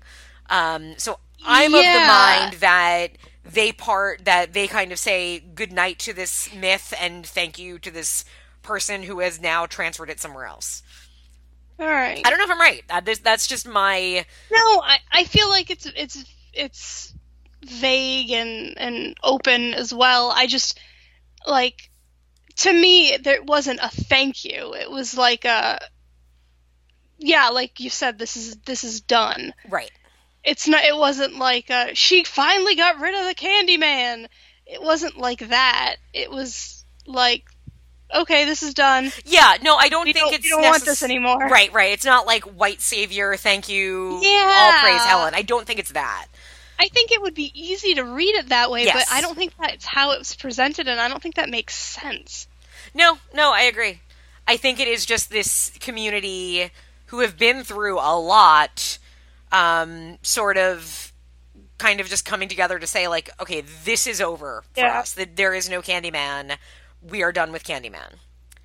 And then, and like then even going into it, because the last image we see uh, after uh, Helen comes back is a the mural of Helen, and and I don't know Yes, yes, that's a good point. a question. I think Brandon asked this question, and I hadn't answered them, but the more I'm thinking of it, I don't know. Who is it? Is that created, or was that painted by the people of Cabrini Green? I don't know. Yeah, yeah I don't know. Yep, yep, yep. That ending is more vague than I think it appears Mhm. um, at face value. Yeah, there is a, a commentary track on my DVD. I did not get to watch it, so I don't know if Bernard Rose answered those questions. I would be interested. Um, uh, and the the answers don't necessarily matter. Mhm. I like, like I I think I mentioned earlier. I think the movie is very good at um one not passing judgment on the people who live in this project. No, no, by no Um, means. Two, acknowledging um, Virginia Madsen's um, kind Privilege of gro- and- gross privilege. Yes. She just fucking walks into a murder scene. She is just like a sightseer in this, these people's pain. Yes, Like it's really gross, but also the movie knows that. It's not like yeah, it's not like some blindside Sandra Bullock bullshit of like, look at her I'm coming here to help. Yeah, to help these poor people. Like they don't want her there. They don't Yeah. need her there. Well, and even And- something that I think is really brilliant is in the casting is the fact that Bernadette is black. yeah. And I apparently when this was originally cast, uh, Virginia Madsen was actually cast in the Bernadette role, and it was a different actress playing Helen. And that actress, who I think was married to Bernard Rose at the time, got pregnant and couldn't do the movie. And so Bernard Rose decided, okay, I'll use Virginia Madsen as the lead. And when he did that, he it was like I guess around the time that the more he thought about, it, the more he's like, you know what? I think I need Bernadette to be to be a black woman. And I think it's I think it's really important in some ways to the movie because it gives you a it gives you a char- a black character who isn't living in the projects which if you don't have Bernadette I think it could then you end up with this very black literally black and white movie where all the black characters are poor They're and all the white characters and- are yeah, yeah. not so instead you do have this woman there who kind of uh, gives you a you know just it, it's it's that whole like hey you need the diversity in the movie so that it's not that. And it also lets her you know she and like she doesn't ever really have a, a moment where she has to explain what it means to be black or you know what this means to the projects. But you could see just her discomfort with all of it is is there. And it's it just kind of feeds into it where you like you know that she knows this isn't really cool what we're doing. And mm-hmm. I don't really belong here either but the two of us really don't belong here Yeah. Um, yeah, the movie acknowledges all those troubling things, and it makes it part of the narrative as as opposed to something that detracts from it, which is, I mean, honestly, best case scenario. sure Like, um, yeah, I, I, I don't, I don't know, I don't, I don't know how this movie exists. It's, it's so on point, and it's not heavy-handed, and it's not preachy, and it's not, it's not a movie about race, but it is. Mhm.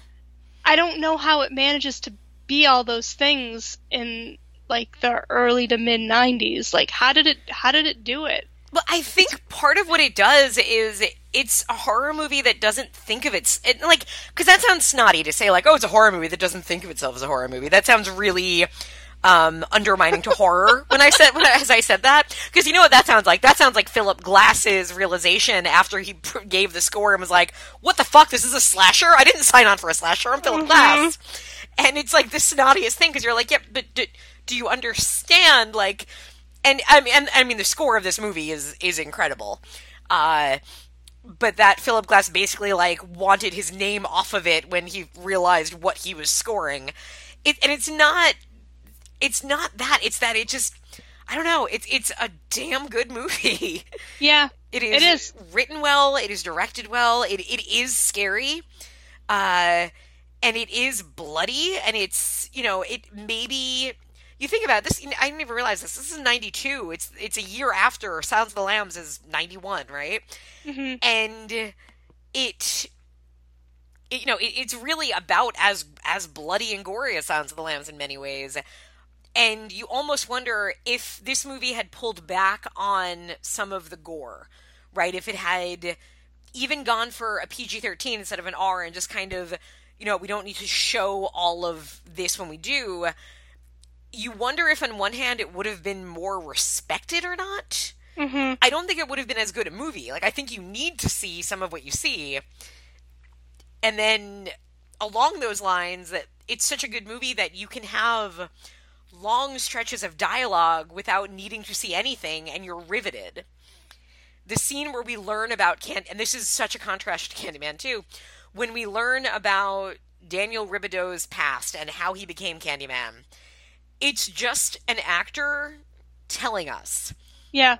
It is him saying, well, back in the 1800s, there was this guy and this, and there is no flashback. There is no need to show this because when it's, and this goes back to Exorcist 3 to me, where when you have a good actor delivering good dialogue, your audience is taken where they need to go and you don't need to show what but at the same time this isn't a wimpy movie that's like okay but so we won't show when a guy gets disemboweled in front of her like no it goes there because it makes sense to go there this is what candyman's fucking doing Mhm.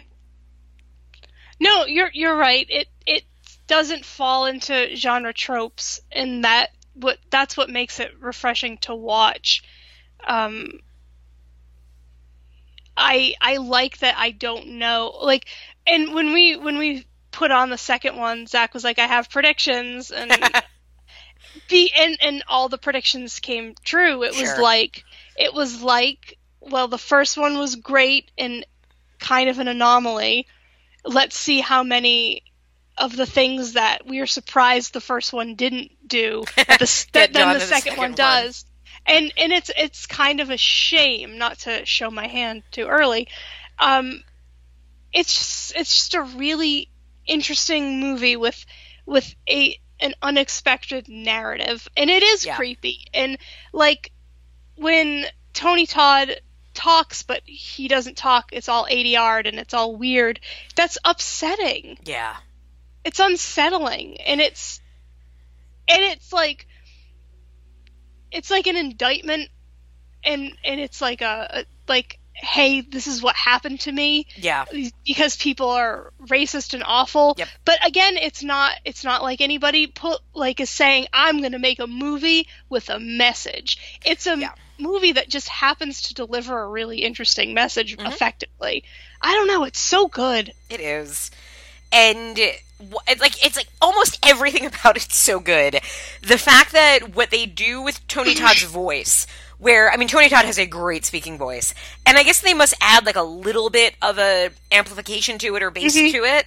But you think of how many times in movies, and I always joke about any movie that uses the demon voice because usually a movie can be great and then they have a demon voice and you're like, oh, why'd you do the demon voice? Now you're stupid Yeah. and this movie manages to do it in without it ever being like it's right like it is there is an effect to his voice and it's also yes you have a great speaker delivering it but there is something they do to it and it works and even that is not common for these kinds Yeah. of movies Yeah, it's like a stylistic choice and it's it's really cool. yeah like all of those style choices work Mhm. uh, they apparently they really did film in, in cabrini green and the, what i'd read in the trivia was that it really was that dangerous that they would you know have crew there and they would have security there and basically what they did was they got a lot of the like young men when they were walking in the building the extras they were drug dealers and just people that hung out in Cabrini Green. And I mean, some, some just residents and some criminals and some not. But essentially, the crew very quickly was like, okay, let's see if we can work with everybody around here. And I don't know if they paid them or if it was just kind of like, hey, you guys are going to be in a movie, so can you make sure we don't get murdered while we're here, kind of thing.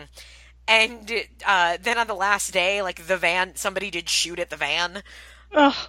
but something that they also and I forget who I was where I was reading this, but after this movie was released, apparently the Cabrini Green did eventually get like torn down and shut down, and they credit in part this movie as kind of showing just how dangerous and underserved it was, Mm-hmm. which is interesting in itself. Uh, do you know who was the original uh, plan for Candyman? No. Oh, um, recall a few weeks back when we covered a little movie called Vampire in Brooklyn. Are you serious? Yeah, at one point Eddie Murphy was they had I don't know if it was the studio or what had wanted him, then he wanted too much money and then it just didn't happen. And man, imagine the world with Candyman starring Eddie Murphy. I feel like we may have dodged a bit of a bullet there. I think the issue primarily would have just been Bernard Rose, I think, came to this movie with a really strong vision and, you know, probably had to fight for a lot. And you get the sense that everybody on on the crew, because you didn't really have big names, you know. I mean, Tony Todd was this was really his first big thing. Uh, Virginia Madsen wasn't a, a diva who, you know, was probably calling, pulling her weight. Like, I mean, she's great in the movie, but she wasn't somebody that they, you know, had to change shooting around type thing.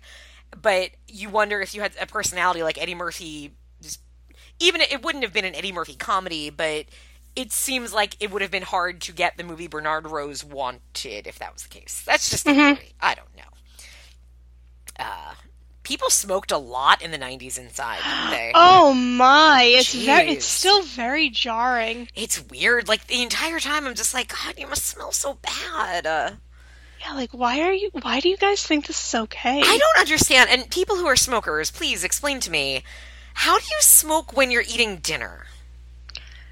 Oh, Like you're boy. drinking wine, you're eating your hors d'oeuvres. How do you? First of all, how do you squeeze a cigarette in between all that? Like you need one hand. Usually, you need two hands. You need a hand on the knife, hand on the fork. So where's the cigarette going? That's one question. But like. If you're drinking wine and eating steak, don't you want to taste those things? How can you have a drag in between? I just don't. I really don't understand. And I'm not a smoker, so I I really wouldn't understand. But people like, how do you do that? Yeah, I'm. I'm not a smoker either. My mom is. She's never smoked during meals. She will smoke after. Okay. But like, I don't know. It, it it really was like, I'm done with this cigarette. Let me light a new cigarette. And I was like, oh boy, There's so much. It's it's, it's just a lot. just a lot going on. Uh, this movie also confirms um, the rule of movies, which is if you're set in a mental hospital, the orderlies are terrible human beings. Yeah. Yeah, they're just Um, the worst. I was I found it really I don't know if it was as effective for you as it was for me, but like the reveal of how long she'd been in there was shocking. Yeah, yeah. Agreed. I, I was like, "What?" And I know I've seen this before, but I, I guess I really I'd didn't completely forgotten that. part of it. Yeah. I was I was like I was disturbed by that. I was Mhm. like, "Oh no, this is terrifying." Yeah. And then there's one dangling plot thread that I don't think is ever resolved, and it's kind of tragic if you want to look at it that way. So, the drug dealer, like the bad guy who, you know, hits her with the hook, who they are pinning the murders on, who we think did commit some of those murders. Um, I mean, at the very least, he hit her with a hook. well, yeah, which yeah, yes. Now, in the end, the right the cop says to her like, "Oh, we- we've never been able to get anybody to testify against him, but now we can because we have you." So what happened? Like they had to throw the case out, right? Oh, 100 It's not like percent. she could testify at that point. No, Like, so did the little boy testify, or did like they just let him free? I don't know. They probably just let him So free. then, did he go after the little boy who you know was a target the whole time? I don't know. well, the little boy seemed okay at the He end. He did. He did. I hope. I mean, yeah. I hope. This this is what happens when you overthink movies too much. I hadn't even honestly, I hadn't even thought of that though. So I think I never like just. This was the first time I paid this much attention to watching it. You know. So then it stuck out a little more, I guess, where I was very concerned about the logistics of everything. Well, I get, I get why you would be. Uh, but it's it's so good. It's very good. It is, really- it is above average. Yes, yes. Um, I mean, without question, one of the best horror films of the '90s, maybe the best horror film of the '90s. Mhm. Definitely up there was The Exorcist 3 90 or 89? I don't think it was 90. I could be wrong though. Um, the Exorcist 3 is 90. But 90 is, Is like it? kind of the 80s. It doesn't count. I know exactly. So I don't know. This this is up there, if not number one. But it is so good. So any more to say, or shall we rate it? Um, I don't think so. I'm just thoroughly impressed with it. Yeah, it's it's just so good. It's very good. All right. So quality of film. Um, 8.5? Yeah, I'm hovering between 8.75 and 9 because I just I can't really fault much about it. I guess some of the dangling Yeah. plot threads that are kind of bothering me now. So 8.75 for me. Quality of life.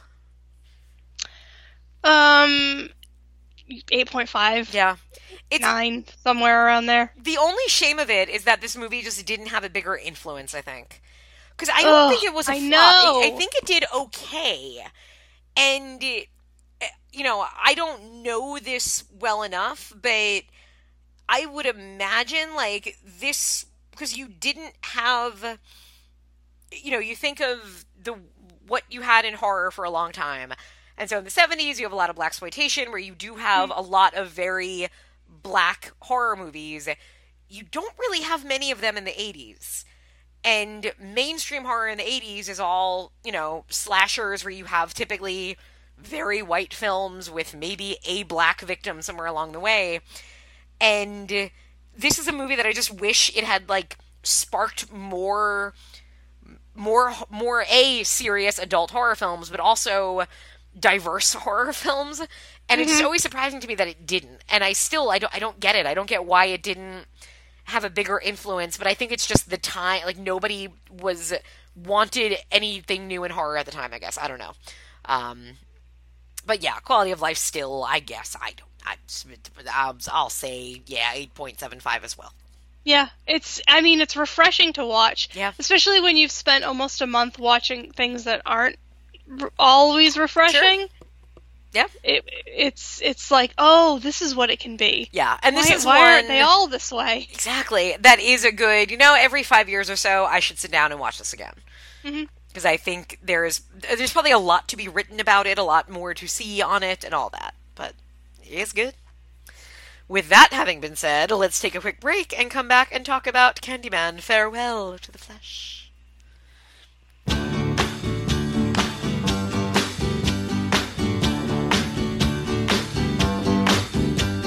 sugar.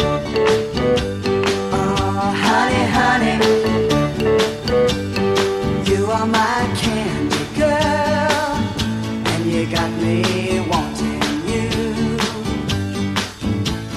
honey. Oh, sugar, sugar.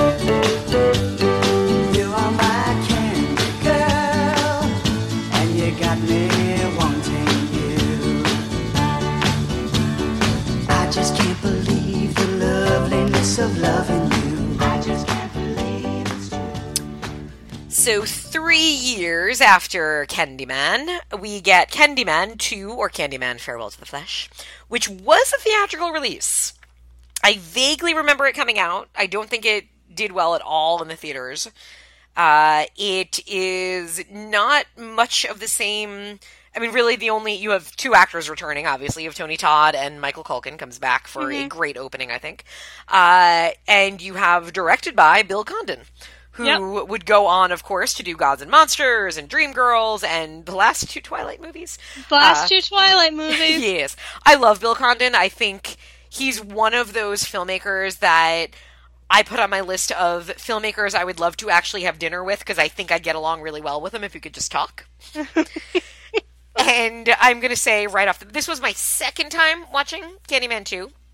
I think like the way I said Candyman Candyman gets better. I think Candyman 2 gets a little worse on repeat viewings. I think per I'm just going to throw it out there. I think it's better than you would think it is with it being a Candyman sequel that most people have never heard of. Uh, and I will say I think that the production, which includes the direction and the location and the actors, I think are much better than the script and story. That's where I fall on this. How about you? Um, I think that I probably agree with the majority of what you said. I really so this is in New Orleans. I really liked that. Oh yeah, I and that is it- its biggest strength, I think. I thought it served the story Mhm. and and the narrative really well. I this movie understands that it needs something and what it does is it leans very early on on hey we're in new orleans it's mardi gras so every scene you're going to have people in masks and you're going to have Yep. crazy crowd scenes and you're going to have children dressed up in creepy costumes and we're going to have a radio dj just talking in a great new orleans voice throughout the movie and that goes so far without that i think this movie would really be a slog Mhm. I liked all the kids in it because there, there's a lot of kids in this movie. Um, I, uh, I, there's something about it that doesn't work, and I don't know if I cared enough to think deeply on what that something was. Um, but it just felt like a slog. It Yep. felt boring. It felt predictable. okay I, i'm Um, not disagreeing with a lot of these things I I wasn't I was nonplussed by the end. Can you go ahead and give a synopsis of this movie? Oh, Because I have a feeling a I'll, lot of people haven't seen it. I'll do my best. So this movie is in New Orleans and it starts out with some Candyman shit and he shows up pretty fucking quick in this movie, especially compared to the first one. Mhm. Um it's like hey, here he is, everybody. Um he doesn't talk in a cool, creepy, reverby ADR voice, which is a fucking crying shame.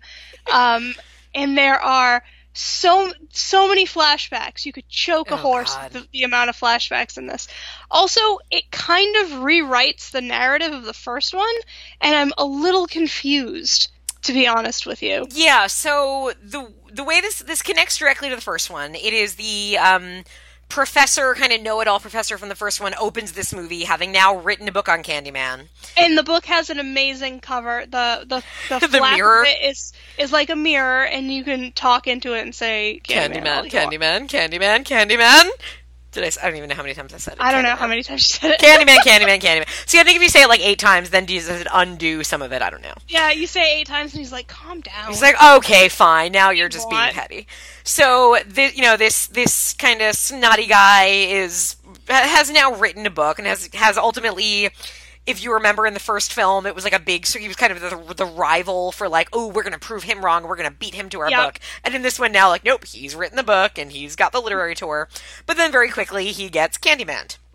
he Uh, gets Candyman. and it is the murder is then it seems as though it is this young man who comes out of nowhere who uh is the brother to another woman who Mm, here, and here's the thing about this movie that watching it this time and I've seen it before I was like so at a certain point I started to wonder oh maybe so spoiler alert this movie because again I think it it's just too hard to talk about without going through it. At one point I thought wait maybe she's not related to Candyman. Because it seems like isn't it so obvious that she's his great great great great granddaughter that almost now we're going to undo that? But no like that's kind of the, her connection is that Candyman's girlfriend, the woman that he did impregnate before being tortured to death and, and killed, had the baby, and that baby grew up to have another baby who had another baby who had mm-hmm. another baby who turned into this woman. Which is kind of weird because it is one of those. So Candyman's trying to get his great great great granddaughter as his lover, I think.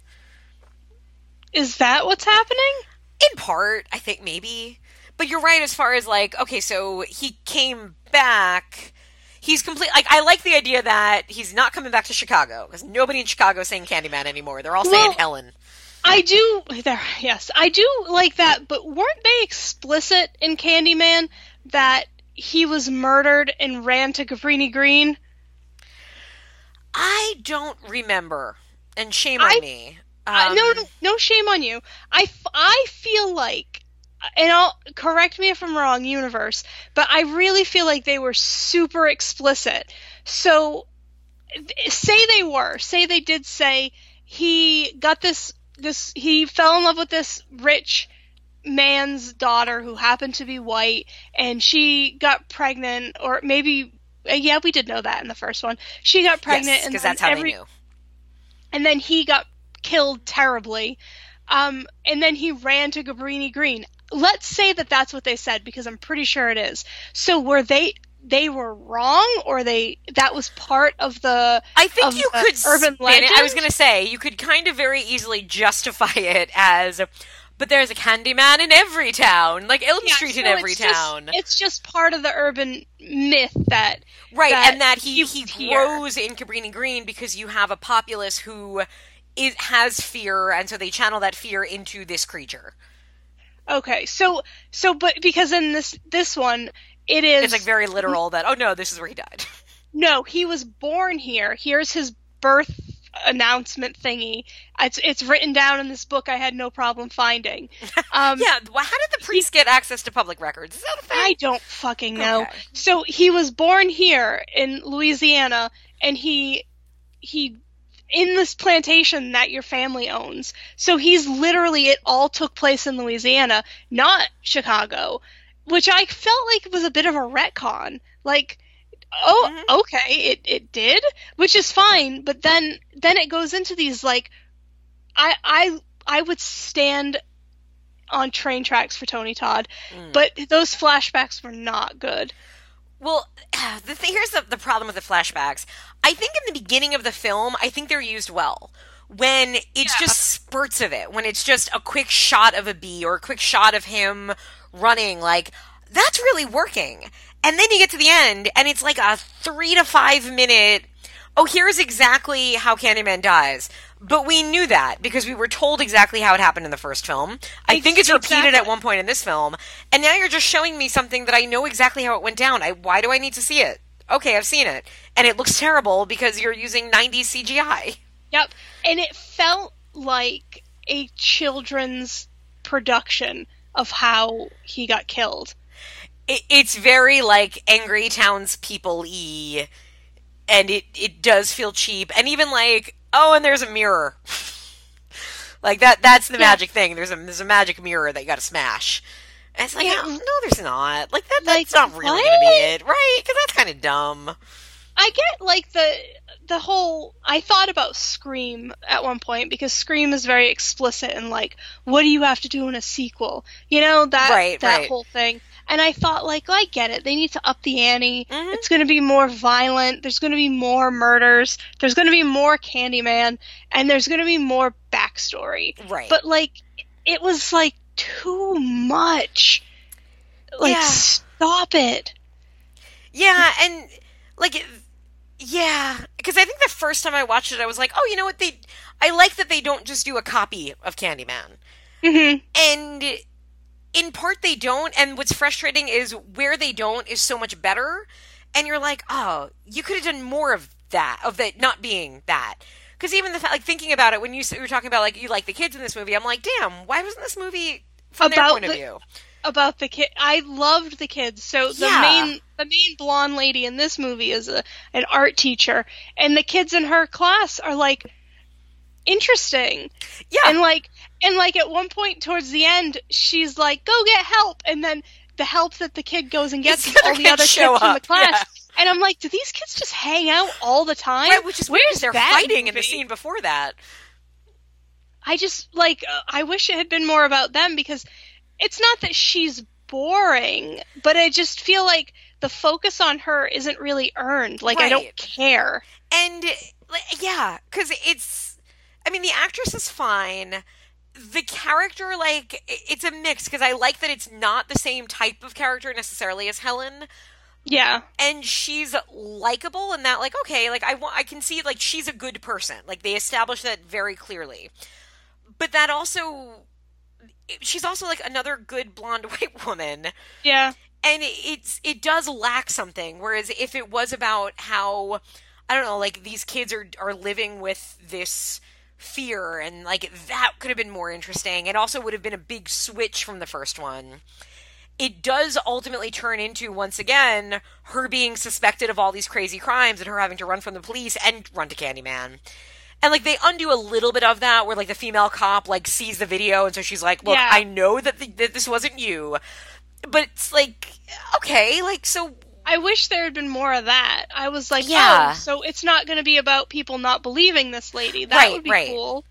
because and you know ultimately it's this woman who kind of just uh, it's also like the way we're saying how interesting it is because a lot of especially 90s horror so much of it was you your characters are wealthy right like that's a lot of horror movies it's just easier if you can set it in a really nice house Mm-hmm. and Candyman kind of twists that. I mean, Child's Play kind of I was thinking of because Child's Play is also set in Chicago and in, you know kind of in the projects, mm-hmm. and it also kind of adds that element of oh yeah things it's harder when you're poor because all of these other things that a wealthier version of this character would have at their disposal you don't have. Mm-hmm. And then in this movie it's like okay she's pretty she's from a lot of money and that's always less interesting to me to watch. Yeah. Like it's like, oh, we grew up and we would play here, and like, oh, okay, you played in a nice plantation. That's nice for you. Like, it just nice instantly you. like I I remember I can't remember who made this point, but somebody. I think it was oh god some movie where it was a podcast. But it was like as soon as a character said like my yacht, they just got so much less interesting. As mm-hmm. soon as a character was like, oh yeah, I own a yacht. Well, now suddenly you're and like look, nothing wrong with being rich. Happy if you're rich. I'd love to be rich, but I'd rather watch horror movies about people that aren't rich.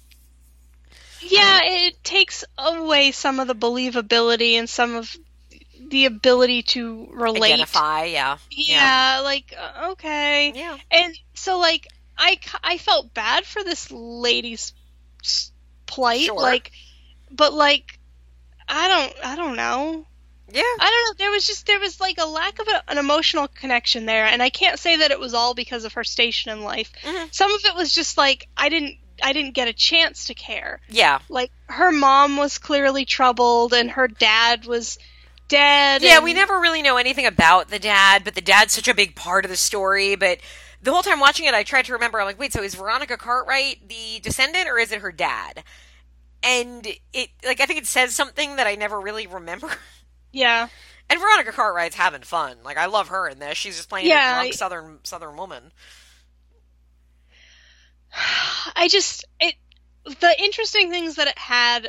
I don't feel like it used well, Mhm. and and then it ended up, even though it seemed to be desperately trying to not be a rehash of the first one, it ended up kind of just being a rehash of Yeah. the first one, I would agree with that. but like less But interesting. with a mirror.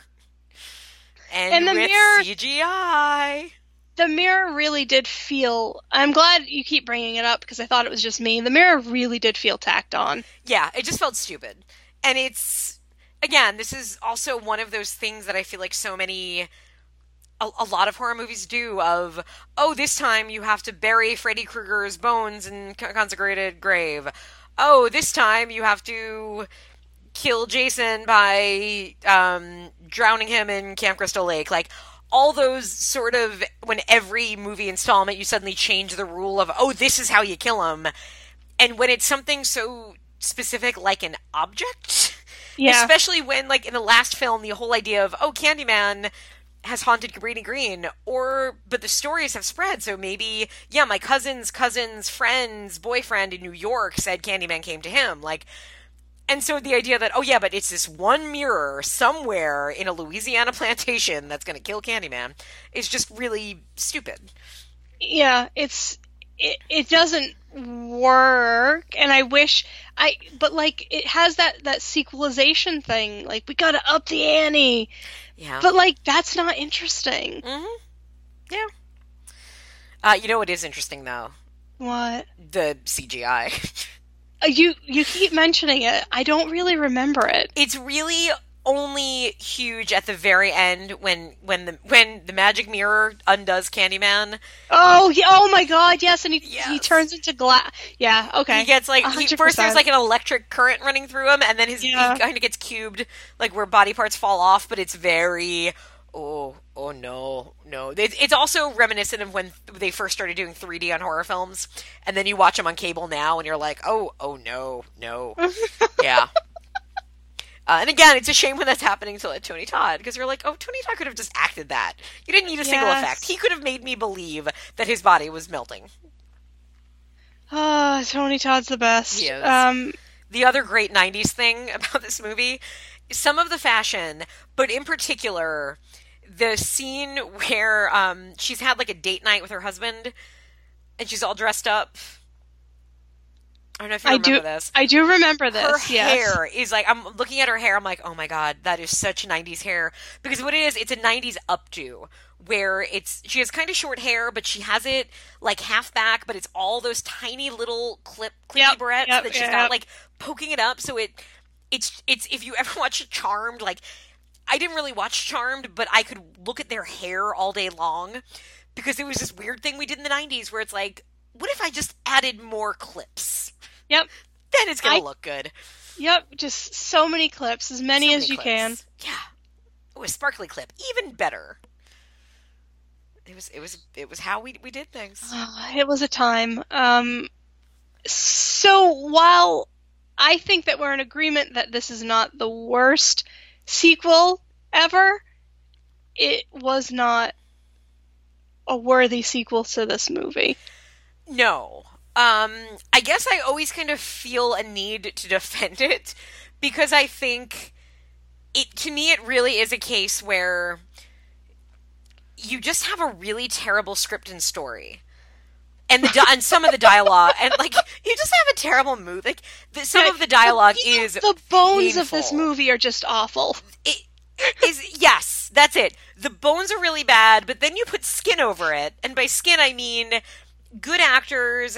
You give it to a director who's has a good eye, um, who can you know kind of uh, bring different things out. Who understands? Oh, hey, I'm filming in Louisiana. Let me make the most of that. And so, and like, and I like the opening. I actually really like the the opening five minutes. I'm like, yeah, this is it. This is gonna be great. And then it's not. Uh, but I, yeah. So I guess I always feel like you know it's not nearly as bad as everybody probably thinks it is, but it's not great. No, yeah, I agree. I was disappointed, but maybe if the first one hadn't been strong, I wouldn't have been so disappointed. Yeah, if if this if you'd watch this out of context as just like, oh, it's the part, it's wrong turn. Two, that's a bad example because wrong turn two is amazing. Um, it is uh, Final Destination two, let's say, like where it would just feel like, okay, yeah, this is this is on point. Oh, and I say that too. I love Final Destination two, but there's something. The, the step down is so huge because it's just how does anything stay in step with Candyman? Yeah, Having said that, I also spent this episode saying how much I loved Exorcist three. So oh, it was really good. yeah. I was Now- very impressed. There is a third Candyman movie Yes. called Day of the Dead, and it is set in Los Angeles. And I'm really Is mad there I a didn't mirror get a chance in that to watch one? it. I don't know. Uh, I'd seen like five minutes of it a long time ago. I never got to watch it. Brannon has it like recorded off of a VHS on DVD, and I was going to try to watch it before this episode, but I just didn't get the chance. So hopefully, I will probably watch it over the weekend or something. Well, let me know if it's it. worth looking at. Yeah, and I, think will. most people kind of say it is the least of the Candyman movies. so I'm not imagining it's going to be very good, but who knows? I mean, knows? people probably said that about the third Exorcist movie too, and you know, there's one thing you've learned from this episode, people. I hope it's to watch that movie. If that's the one thing you walk away with, then I think Then we did we our have jobs. done our jobs. Yeah, um, that and like just the lessons learned from this movie of what not to do in a movie. Ugh. What? Don't ha- introduce a mirror that doesn't really make any don't, sense. don't introduce a MacGuffin that isn't a MacGuffin because it actually is important. Don't um don't show things you don't need to show. I think that's the upsetting thing. Because again, like in Candyman, we had this beautifully written, spoken explanation of how Yep. Candyman came to be. In Candyman 2, we have this really cheaply made, old timey flashback scene with everybody overacting and looking way too clean uh, with terrible CGI, and it just takes a lot away. it does. I mean, sometimes less is more. Yeah, yeah, completely. You don't. You don't need to hit me over the head with it. No, no, you do not. So, do you have much more to say about Candyman, Dave the Dead? I don't think so. I think my thesis statement for this episode is if Candyman hadn't been so good, then Candyman 2 might not have been such a failure. Yeah. um, I do wonder at the end, like, so how how does um not Helen? I can't remember her character's name. Like, how does she? I mean, I, I don't know. I guess we do because we get the coda of her daughter, so she seems okay. But like, just seems like the police department has a lot to answer for after that. Oh boy, oh, yeah. Oh, speaking of, I can't believe we did this episode without talking about the best bad cop attitude ever in this movie. Oh, that super Polish The looking guy. super angry cop. Yeah. Oh, He was there was some there was some interesting choices yes, and side characters Yep. and stuff in this. I didn't really understand where he was coming from. Well, yeah, and that's one of the things I think again, like I like about this movie, is that it just seems like choices are made in some cases, and I like the character choices are made. Like the husband is a really distinct character. He's kind of doofy, he's kind of geeky, but he's like really, like really earnest. And so when he dies, it's kind of you're like, oh, okay, that's that's sad because you knew he was a good good guy. Um, and the cops, they give enough interplay between these two cops where you know this guy is such a raging, angry man that it just is such a choice. uh, and then the same when you meet the, um, I, I'm sure the actor looked familiar, but I can't think of who it was. The guy who has the the guy who the mirror deliverer, if you will. The guy who gets to tell us yep. about Matt Clark, uh, Honore Thibodeau, who gets to tell us all about this haunted mirror. And like that's a choice. Like that guy is really New Orleans and really creepy and there's something off and his girlfriend's kind of weird and there's just weird things going on that you're like, yeah, like lean into this more movie because you've got it there. And if you just gave in, it could have been really neat. But instead it Yeah. had to focus on kind of like why doesn't she have a New Orleans accent? No, I I thought that too. It was it was weird who did and who didn't. Yeah. Like Veronica Cartwright raised her, and Veronica Cartwright's dripping with a southern drawl. Mhm. How did her daughter escape that fate? Um yeah, it's I don't I think sometimes I think maybe this movie would have benefited from like like a, just a quick little reevaluation of what their their goals were. Like Sure. what are we setting out to accomplish? Yeah, and it because I think it ultimately I think what it really what would have been better is if it had a little more fun too. Yeah. because I think the fun elements are there, and like I pull them out because that's the movie I wanted to see. I think, but it and again whether this was studio I don't know, but that finale is just so okay. Here's the big action sequence, and it yeah yeah Yeah. it's disappointing, but oh well. Uh, all right. So quality of film for Candyman, David. Uh, 6.5? I was gonna go six point two five. And I know Yeah. people don't believe us that we don't like that we just say the same number, but I really was. I'm like eh, six, six point two five. So yeah, Yeah, I mean it's not awful by any means, but I mean it's not it's not a worthy follow up to the movie we just talked Sure. about. Yeah, yeah. All right. So quality of life. Six. I was really bored. Mm, okay. Um, I enjoy this a little more than that. Uh, I, I'd probably go six point seven five because I, I, I don't mind watching it if it's on TV ever, which I don't know that it ever is. Um, I would probably watch it. I don't know that I'll ever like think again. Ooh, I feel like watching Candyman 2. I don't think that's ever going to happen again. But But if it was in front of you, you wouldn't turn it off. I wouldn't turn it off. Yeah, eh, depending. Like, if there was a really good Law and Order SVU episode on another channel, I might. You know, it depends. Like if, but if Oh, it was like a. Law and Order episode with Olivia's awful son Noah, I probably would be like, no, I'll just watch Candyman too. You know, it depends. I think that's the most Emily thing you've ever said. it's have you watched the show since she has a since she has a child No. now? I Oh have not. God. Oh my god. It the storyline to get him was actually pretty cool because he was like an abandoned baby from a case she was working on, and she would keep showing up at court to make sure that he was okay. And finally, the judge is like, "Do you want to adopt this child?" Because I guess that's the thing that happens when you're Olivia Benson. Look, if you just show up enough, they're like, you do, yeah, yeah. yeah. So people that are having trouble adopting just start going to court, and eventually they'll give you a, a terrible baby. Because then, as soon as she got this fucking baby, everything was awful. Every other episode is essentially a lesson on how hard it is to be a working single woman with a child. every obvious. episode comes down to somebody being like, "Oh, the school called. They need you at Noah's school," as she has to go help a rape victim every time. And then the kid, like, then Brooke Shields becomes is his grandmother, and she tries to kidnap him. His father tries to get custody of him. There's like all this shit going on, and then the worst part of it is that the kid is an asshole. He's like six or seven now on the show, and they've decided to make him like misbehaving, and he's just a prick. And it's impossible to watch and not want this kid to just get like kidnapped and, and murdered so that Olivia can live her life the way she was meant to do. So that show is still on. Oh, yes. like new. Oh, it is boy. in its 19th season. It premiered in 1999. It is going to be 20 years of Law and Order SVU soon. 20 years, Christine. And if you're wondering if they've repeated stories and guest stars, oh my god, yes, they have. Uh, there are entire episodes where I'm like, wait, didn't I watch this entire episode? Oh, but now he's guilty instead of innocent. Okay. Oh boy. For a while, her nemesis was that super hot dude that then ended up in a bunch of like heist gun movies. Um, I don't remember. I don't know his name. He's somebody's Um, half brother. Something Schreiber. He's like Liev Schreiber. Oh my god, yeah, Pablo, Pablo Schreiber. There he is. Um, I knew. I knew we could do it yeah, oh, yeah, together. don't you worry, I, I got you. Uh, William something is his character's name. I there's like I've seen all those 13 episodes. with him, and I hate all Yep. of them. I hate I've them. seen It's- those. They're I love so so nasty. that he's he's great. Like he is good. He shows up in everything. He's fine. But those episodes are so nasty and mean, and they always end up making Olivia's life harder. And it's already hard enough because she's got to deal with an asshole son.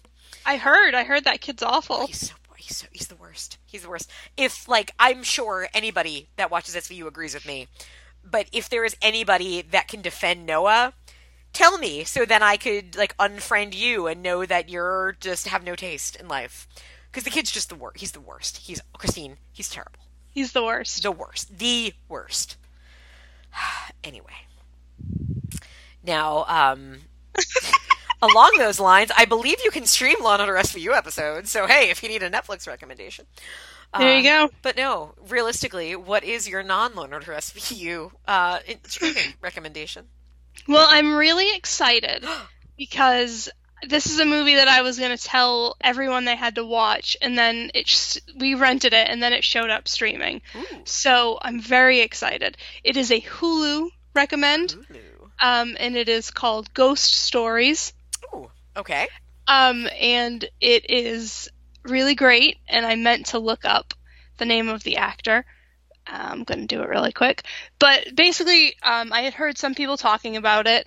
Um, so we put it on our October list. Um, and I thought it was amazing. It is, mu- but see, that's it's funny because I I like I was floored by it. I like would have given it like a 9.5 out of 10. I think it's amazing, and um, I recommended it to my mom, and she was not impressed. Ooh, interesting. So it is. Um, there are some interesting themes in it. Um, I feel like you could get a lot out of it if you want to. If you're not really looking to find a lot of meaning in your horror movie, then maybe it's not for you. Okay. It's based on a play, a stage play Ooh, interesting. um, and parts of it play like that. But I think in its to its benefit, I really like it. I think um, I thought it was amazing. I thought it was iffy until I I really got what they were trying to convey, and I was like, Jesus. This is the most successful horror, modern horror movie I've seen, um, but I would I would like to hear other people's opinions on it. Um, Interesting. I'm I'm fascinated because I have never heard of this movie. it's it's British. Mhm. Uh, I see Martin Mar- Freeman is in it. Martin Freeman's in it. He's very, very good in it. Martin Freeman is like the British Elijah Wood. Ooh, He you're makes right. really- He makes really interesting choices, and he like puts his his name behind really interesting things. And uh, didn't he? He played Bilbo, didn't he?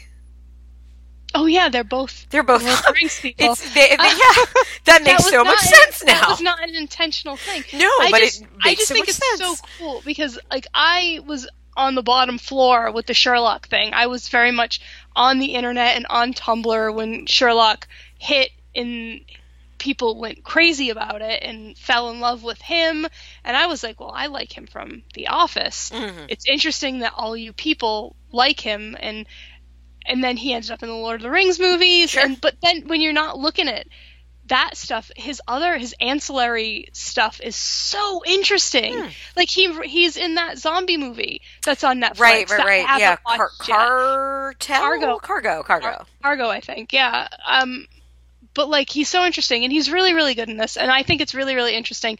And it's about like, in my opinion, it's about the dangers of um, being complicit, and um, I think it's very, uh, you know, important in our current climate Okay. about about just letting things happen and allowing things to happen around you and thinking that it's okay because you didn't do it. Um, it's it's it's good. I liked it a lot. But like I said, my mom, who you know, discerning tastes, was not Sure. impressed. I am definitely going to check it out. I am I'm really intrigued by that. So I hope you like it. I hope I do. Um, my instant recommend is not a good movie. It is a terrible Ooh. movie. But man, did I have fun with it? And I wasn't drunk. But if I was drunk, I would have had so much more fun with it. This is on Amazon Prime, and it's a little bit like kind of if you're still in a Halloween hangover and you still want a little more Halloween, then why not watch 1986's I think's Trick or Treats. Uh, this I don't even like. I don't really have words. This movie is one of the worst movies I've seen in a while. It's really bad. Uh, it, it has some people. David Carradine's in it. Why not? Okay. It feels like everybody in this movie was blackmailed into being in the movie. Steve Railsback is in it, but he's never in a scene with anybody else. Like it feels like oh they shot his film, his his scenes in a day somewhere really far removed from everybody else, and he doesn't actually know what kind of movie he's in. He's just reading a script. Um, like he's he's playing an actor who's playing Othello, but it's never mentioned that why is he white if he's playing Othello or why is Othello? Uh-huh. It's, it's very odd. But this is a horror movie, I think. Maybe maybe it's a comedy. I don't know. Uh, dude is committed. Couple years later, his wife, who had him committed, is going away for the night with her new husband, David Carradine, and she has a babysitter come to watch her terrible, awful son. And on the same day, her husband escapes from the mental asylum and is coming to the house to kill her, I guess, and maybe the son. I don't know. He never acknowledges that he has a son, so it's very confusing. The actress, like the lead actress, is is really cute. Um, this like it's one of those things where you wonder is this her first movie or is this her first time like wearing human skin kind of thing? 'Cause it, no. it just like watching her try to hang up a phone in this movie she has to hang up so many phones and she never seems to understand how to do it. It's just weird. It's really bad. Uh it's like it's incompetent and the director is a fascinating guy who worked with Orson Welles, was like Orson Welles' last assistant and also was his DOP on some things, but then ended up basically making a shitload of porn where he directed films. Oh my god, some it was like Cape Rear and um Maverick, which just Oh makes me my. laugh. Like a whole bunch of those kinds of movies. And then I think this was the only like non-porn film that he directed and it's just like it's also like the least sexy horror like there's nothing sexy in this movie. And like clearly they're tr- like here's a like the lead's really cute and she's wearing the kind of shirt that you're like oh she's gonna have to unzip that but like there's no nudity there's no sex. It's blatantly unsexy. It's just really strange. And it's just one of those like it almost feels like the room levels of just this isn't how you make a movie. How, did they make the movie this way? There's there's so much going on, and it, it's a. I would say if you were ever to do a, hey, I have a bunch of friends over, we want we want to watch a movie and MST3K it. Yeah. This is a good one to do it to, oh man. and never Um, heard of it, with good reason, I guess. I can't tell if this is a recommend or not. It's like almost like a challenge. It's it is a. I don't know if you guys are like in a mood to watch something stupid that you can make fun of the whole time. he always is. Then watch That's. I, I I have to fight against it every day of my fucking life. well, on the day that you don't feel like fighting, Okay, when I want to give in. Okay, and you said it's on Prime, right? it is on Amazon Prime, and it's such an Amazon Prime movie. Like, Yeah, it sounds you- like it. It starts, you're like, oh yeah, this is so Amazon. They have Prime. the strangest movies. They do. It's they took all the movies that Netflix like when Netflix raised their standards on streaming. It's like they got rid of all of these movies that had either poor transfers or terrible movies, and Amazon was like, "Yep, we'll take them." And I love it because there are some really terrible movies there that I the world is better for having Oh and for my. having easy access to. So yeah, trick or treats. Uh, okay, so on our next episode, uh, I believe we are going to have a guest star. Do you remember talking about this? Well, yes, I do. I like how you. I thought you were pausing for like dramatic effect, but I guess you were pausing to see if I knew what you were talking Well, about. both things really, because sometimes, sometimes Christine's got a lot going on in life, and she gets sick a lot. So sometimes I know she doesn't remember everything. Um, but we are going to have on, and we just have to get coordination down. So if it's not this episode, it will be a future episode. Um, some of many of you know him. He posts in the Facebook group quite a lot. It is Keith Allison, who has written a wonderful movie and pop culture and alcohol book called Cocktails and Capers. Uh, I've read it. It's really it's a great read, and it's it talks about a lot of movies I've never heard of or thought to hear of. So we were trying to go back and forth and figure out like, ooh, I, I want to do movies that he covers in the book because there's some that sound really good and some that are also just kind of and a good embodiment of the movies he talks about. So what we settled on, and we have to just make sure we can get them, but I'm sure we can, is um, Danger Diabolik. Mhm, which I've never seen. I've never seen either. and another movie that I'm trying to remember if I have the title right. I believe it is called The Jewel Robbery, I think. And this is a earlier, I think, pre-code uh, heisty comedy that sounded really fun. okay. So that that is the plan. We will we'll get those movies. We'll find them, uh, and I'm excited for that. So that's what we're looking to do next. How exciting. Uh, isn't it though? And don't forget to buy Christine's books. yeah, and if you're around, you should go see Emily talk about stuff. Thanks. Uh, on that note, people, I think there's only five things left to say. Christine, do you agree? Yes, Helen, Helen, Helen. Helen. I'm, I'm, that's what I'm gonna do. If I ever have a kid near me, I'm gonna say like, what you do is you go into the bathroom, look in the mirror, say Helen. Helen. But you have to again, throaty, sexy Tony Todd sex. That's that's what it's got to be. Yep. Helen. There. We, ow, ow. Ooh, ooh, that hurt. Yeah. Don't strain yourself. No, we're we're gonna take a break then. All right, folks. Good night. Night. Hey,